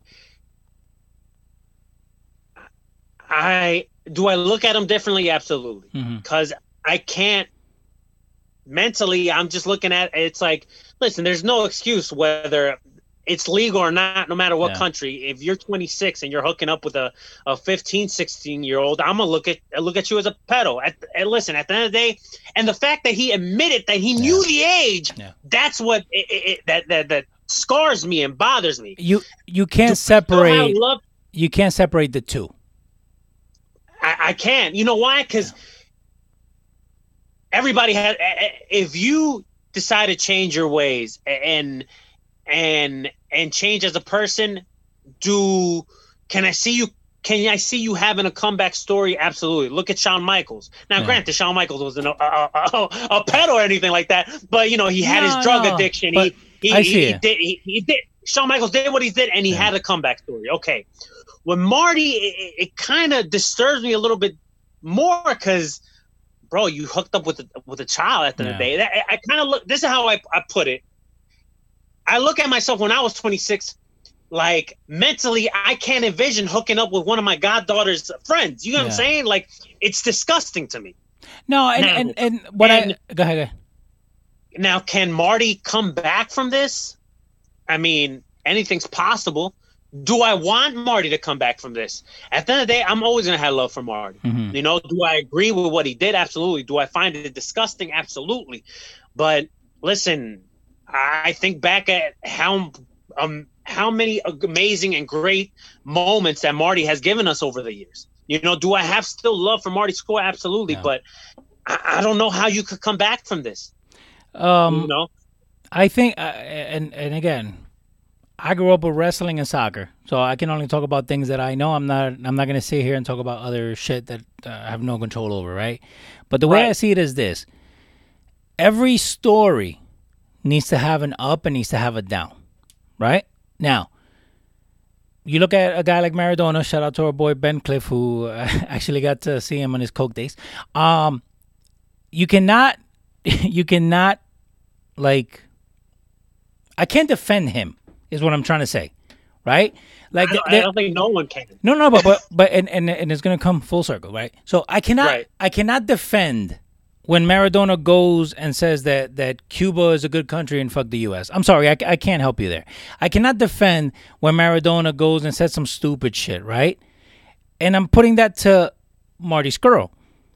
I cannot defend what he did, right? Because I see it as wrong. So if I condone what he did, I am saying, you know what? Anybody could do it, right? My my thing is this. Can he come back? Yes.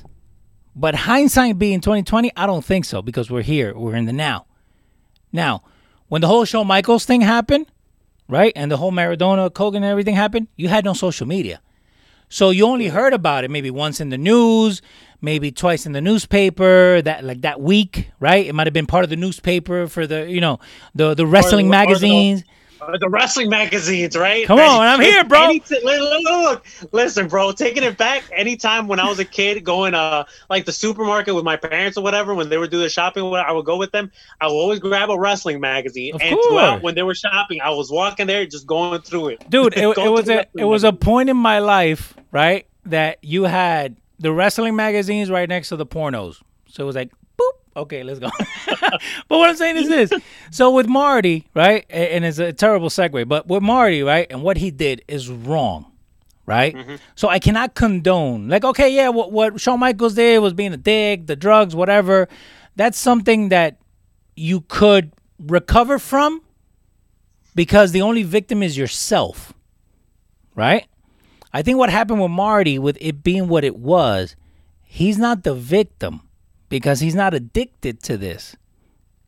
The victim is somebody else. So Mm-hmm. now, can he make a comeback? Yeah, you know, you can. I have no idea how to do it because if I did, I wouldn't be sitting here with you.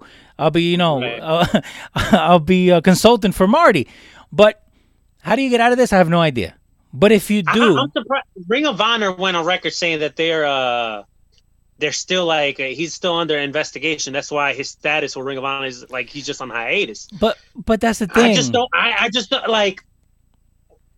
I, I'm just trying to think like what kind of investigation are you really gonna do? Because Marty has admitted Yeah. that this happened. There- there is He no knew- investigation. There, there is Right, no so investigation. what, they're trying to do is they're trying to wait it out as much as they can for it not to be. um, and I'm serious.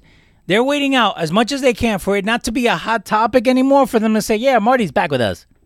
Okay, so so okay, so I'm gonna I'm gonna just.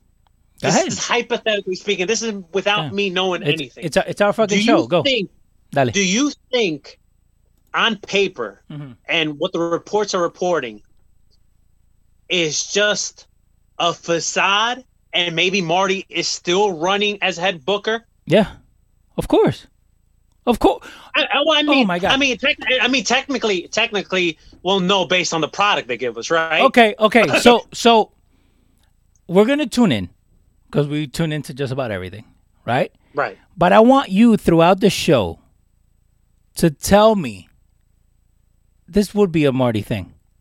Right. You know what I mean? Because we know the styles, right? Now, again, what does it take to be a booker?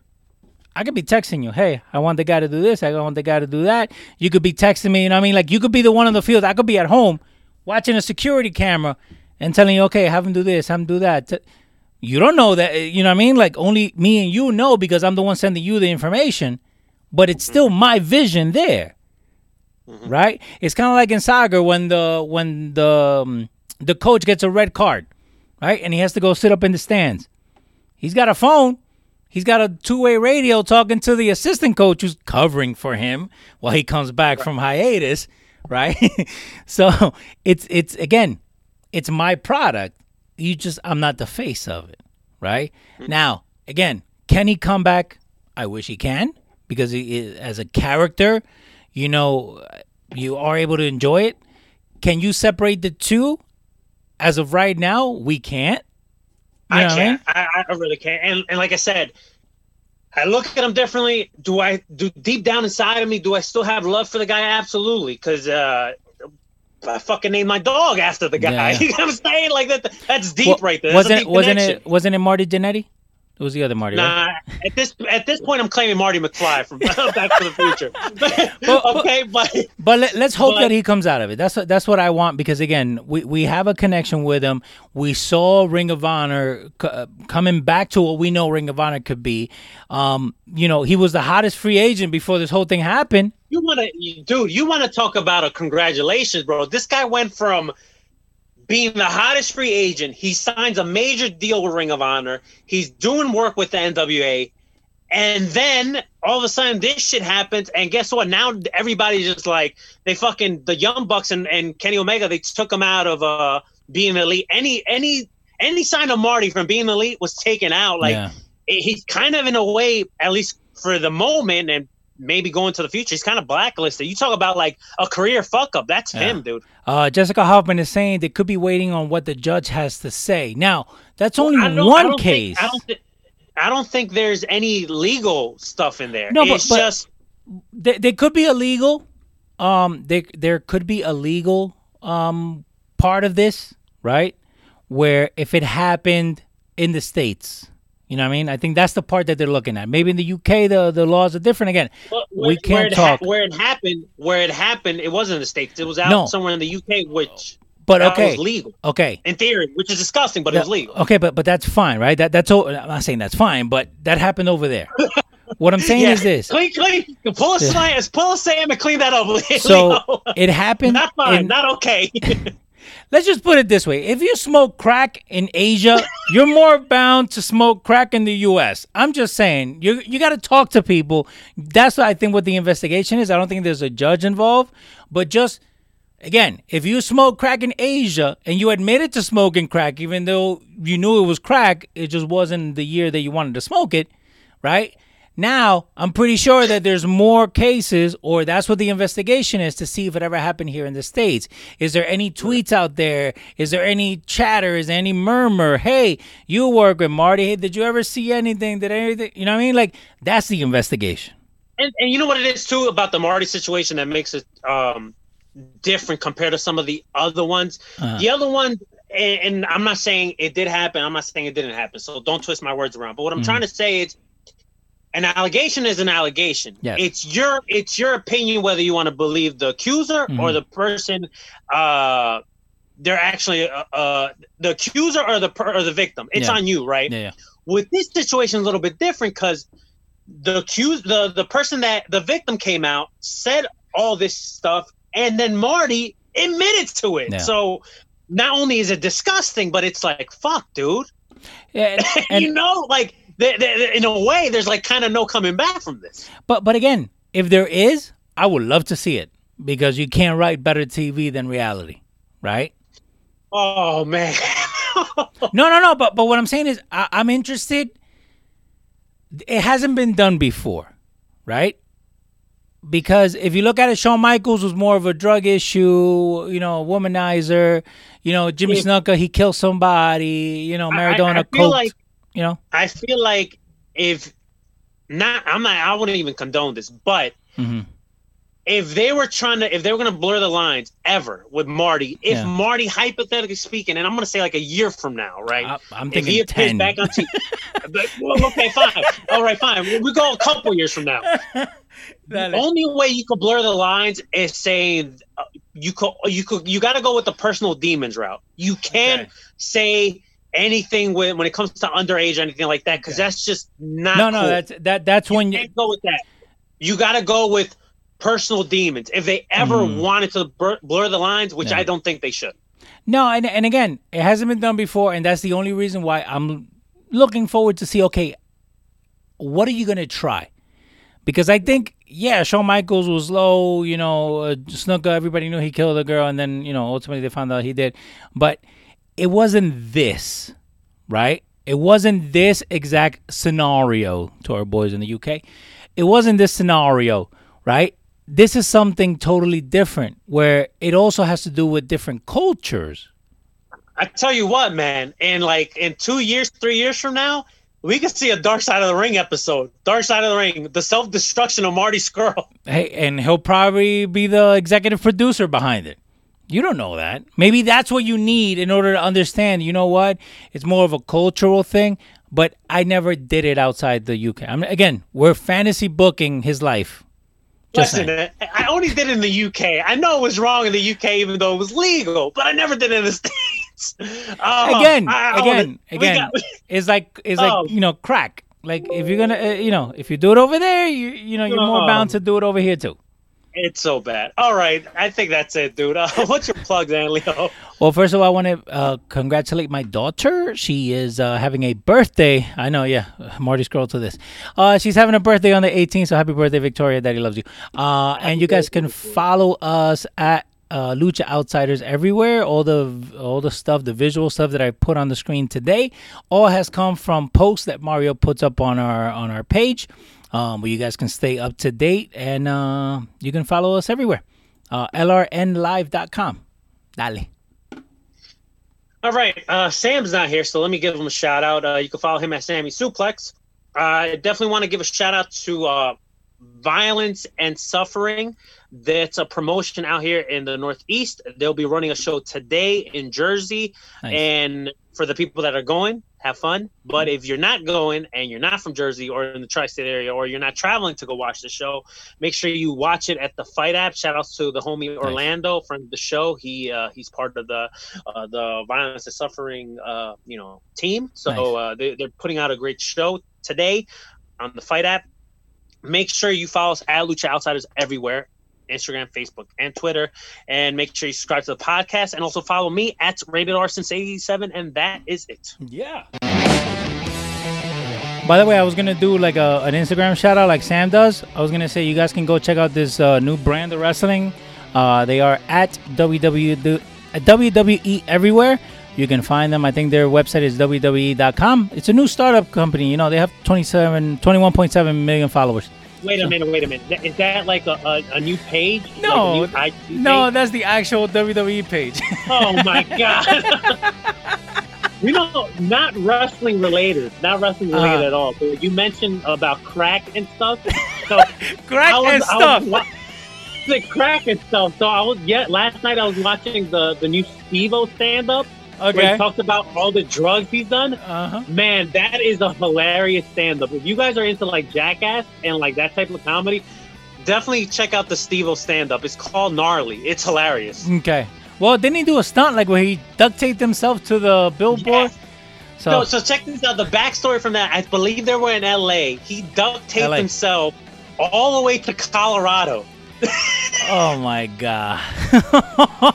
Keep in mind, they de- definitely did have pit stops where he ate and stuff. Yeah, I don't know how he pissed, but um, Ah. yeah. so, but It ga- he might. He, I, I- you know what? I do know how he pissed. He was wearing the Depends.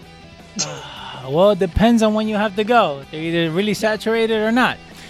Oh, oh, person joke. so that so that happened. So that happened. So, but, but it's a really good stand-up. So if you guys are, are into that kind of comedy, definitely check it out. hey, I, I think we're all in that same demographic. I think that's the key word. But go. All right, for the old man Leo. Yeah. For Sammy Suplex. Yeah. I'm your truly Mr. Rated R. Keep it rated R and stay too sweet.